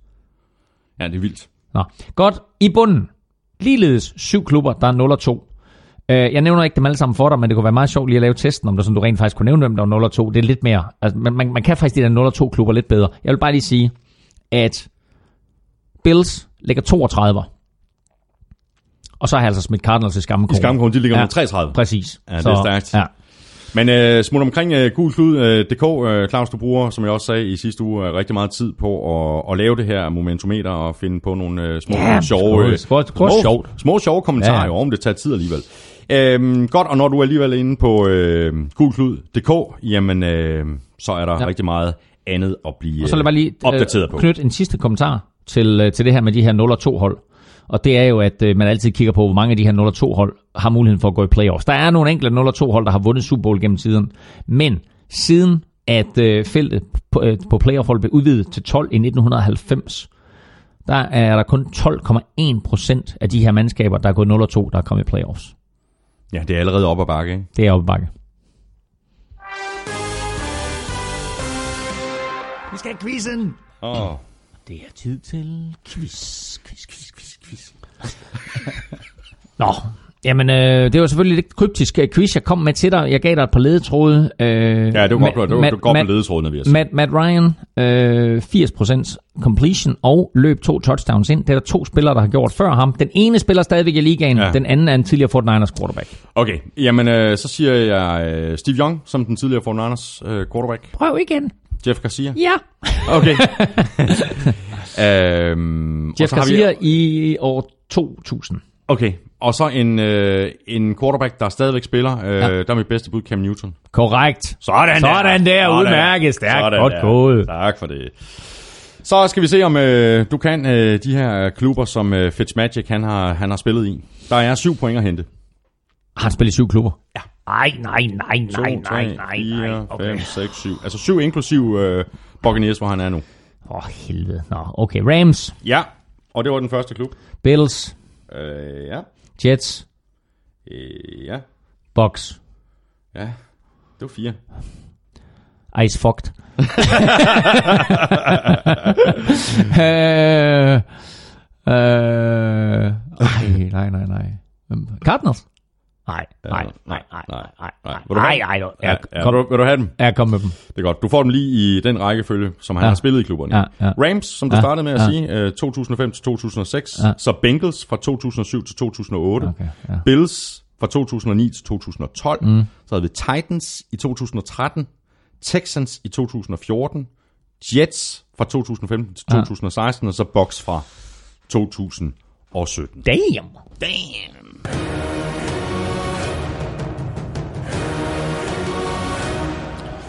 Så er vi fremme ved uh, Otter-quizzen, hvor du kan vinde sådan et freebet på 200 kroner til Otter på Danske Spil. Der var ingen, der ramte de rigtige udsagn i spilleruge 1. I den her uge, der var der til gengæld heller ikke nogen. nu må I tage sammen. Det er seks, altså det er seks ting, man skal svare på, ikke? Nu må I, nu må I tage jer sammen. Alle får en chance mere her i eftermiddag, når vi lægger en ny odds-quiz op på NFL Shows Twitter-profil. Du deltager ved at øh, svare på det tweet, hvor odds-quizzen er vedhæftet, og så skriver du ellers din bud og afslutter med hashtag odds-quiz. Deadline er klokken 19 på søndag, og deadline er klokken 19 på søndag. Det er ikke et minut over 19. Der er kun øh, to krav, hvis du vil være med i det her. Du skal være 18 for at deltage, og så skal du, hvis altså du vinder, placere hele beløbet på et spil inde på oddset på Danske Spil.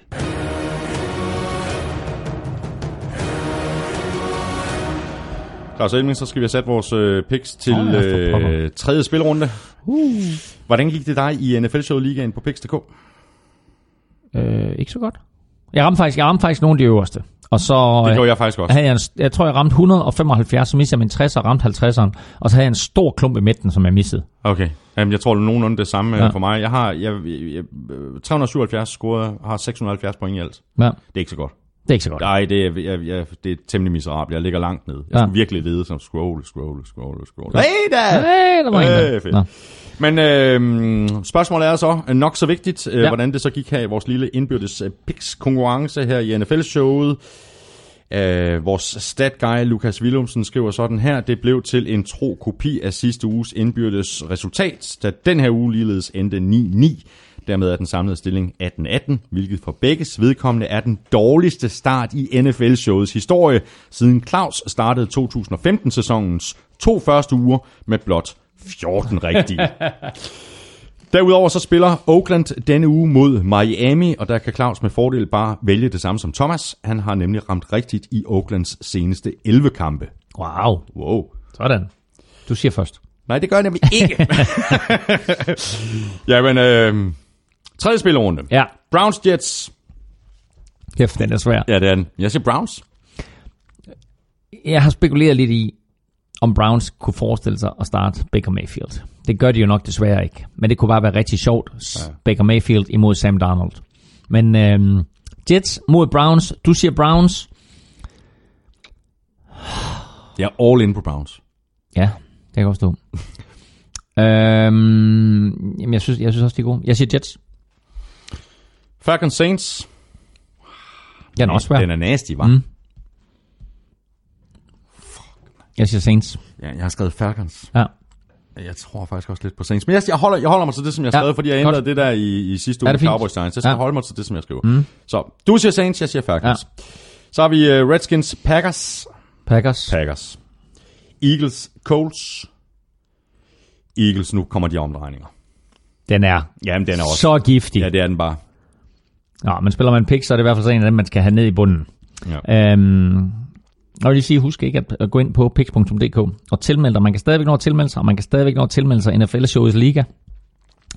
Øhm, Man kan stadigvæk nå at hente mig uden problemer. Ja, ja, og så videre. Der, og, og, og, vi har jo heller ikke fundet ud af nu, hvad vi skal have præmier. Nej, kan, vi, det, kan, vi, det, det, finder vi ud af. ja, men kan vi ikke ringe til Christina og lave en eller anden superpakke? Der må sgu da være en superpakke til, en, til super, en superpakke. En superpakke. Jo, jo, det gør vi. Ja, Ja, til godt. Christina. Du siger Eagles. Åh, oh, jeg siger også Eagles. Vikings Bills. Klar Bills, mand. Vikings. Nej, selvfølgelig Vikings. Dolphins Raiders. Oh, skal de virkelig gå 0-3? Dolphins Raiders. hjemme, Dolphins hjemme gør udfald for mig. Så Jamen, jeg, siger, det jeg, jeg, siger, jeg, Dolphins. jeg siger Dolphins. Jeg har også Dolphins. Ravens Broncos.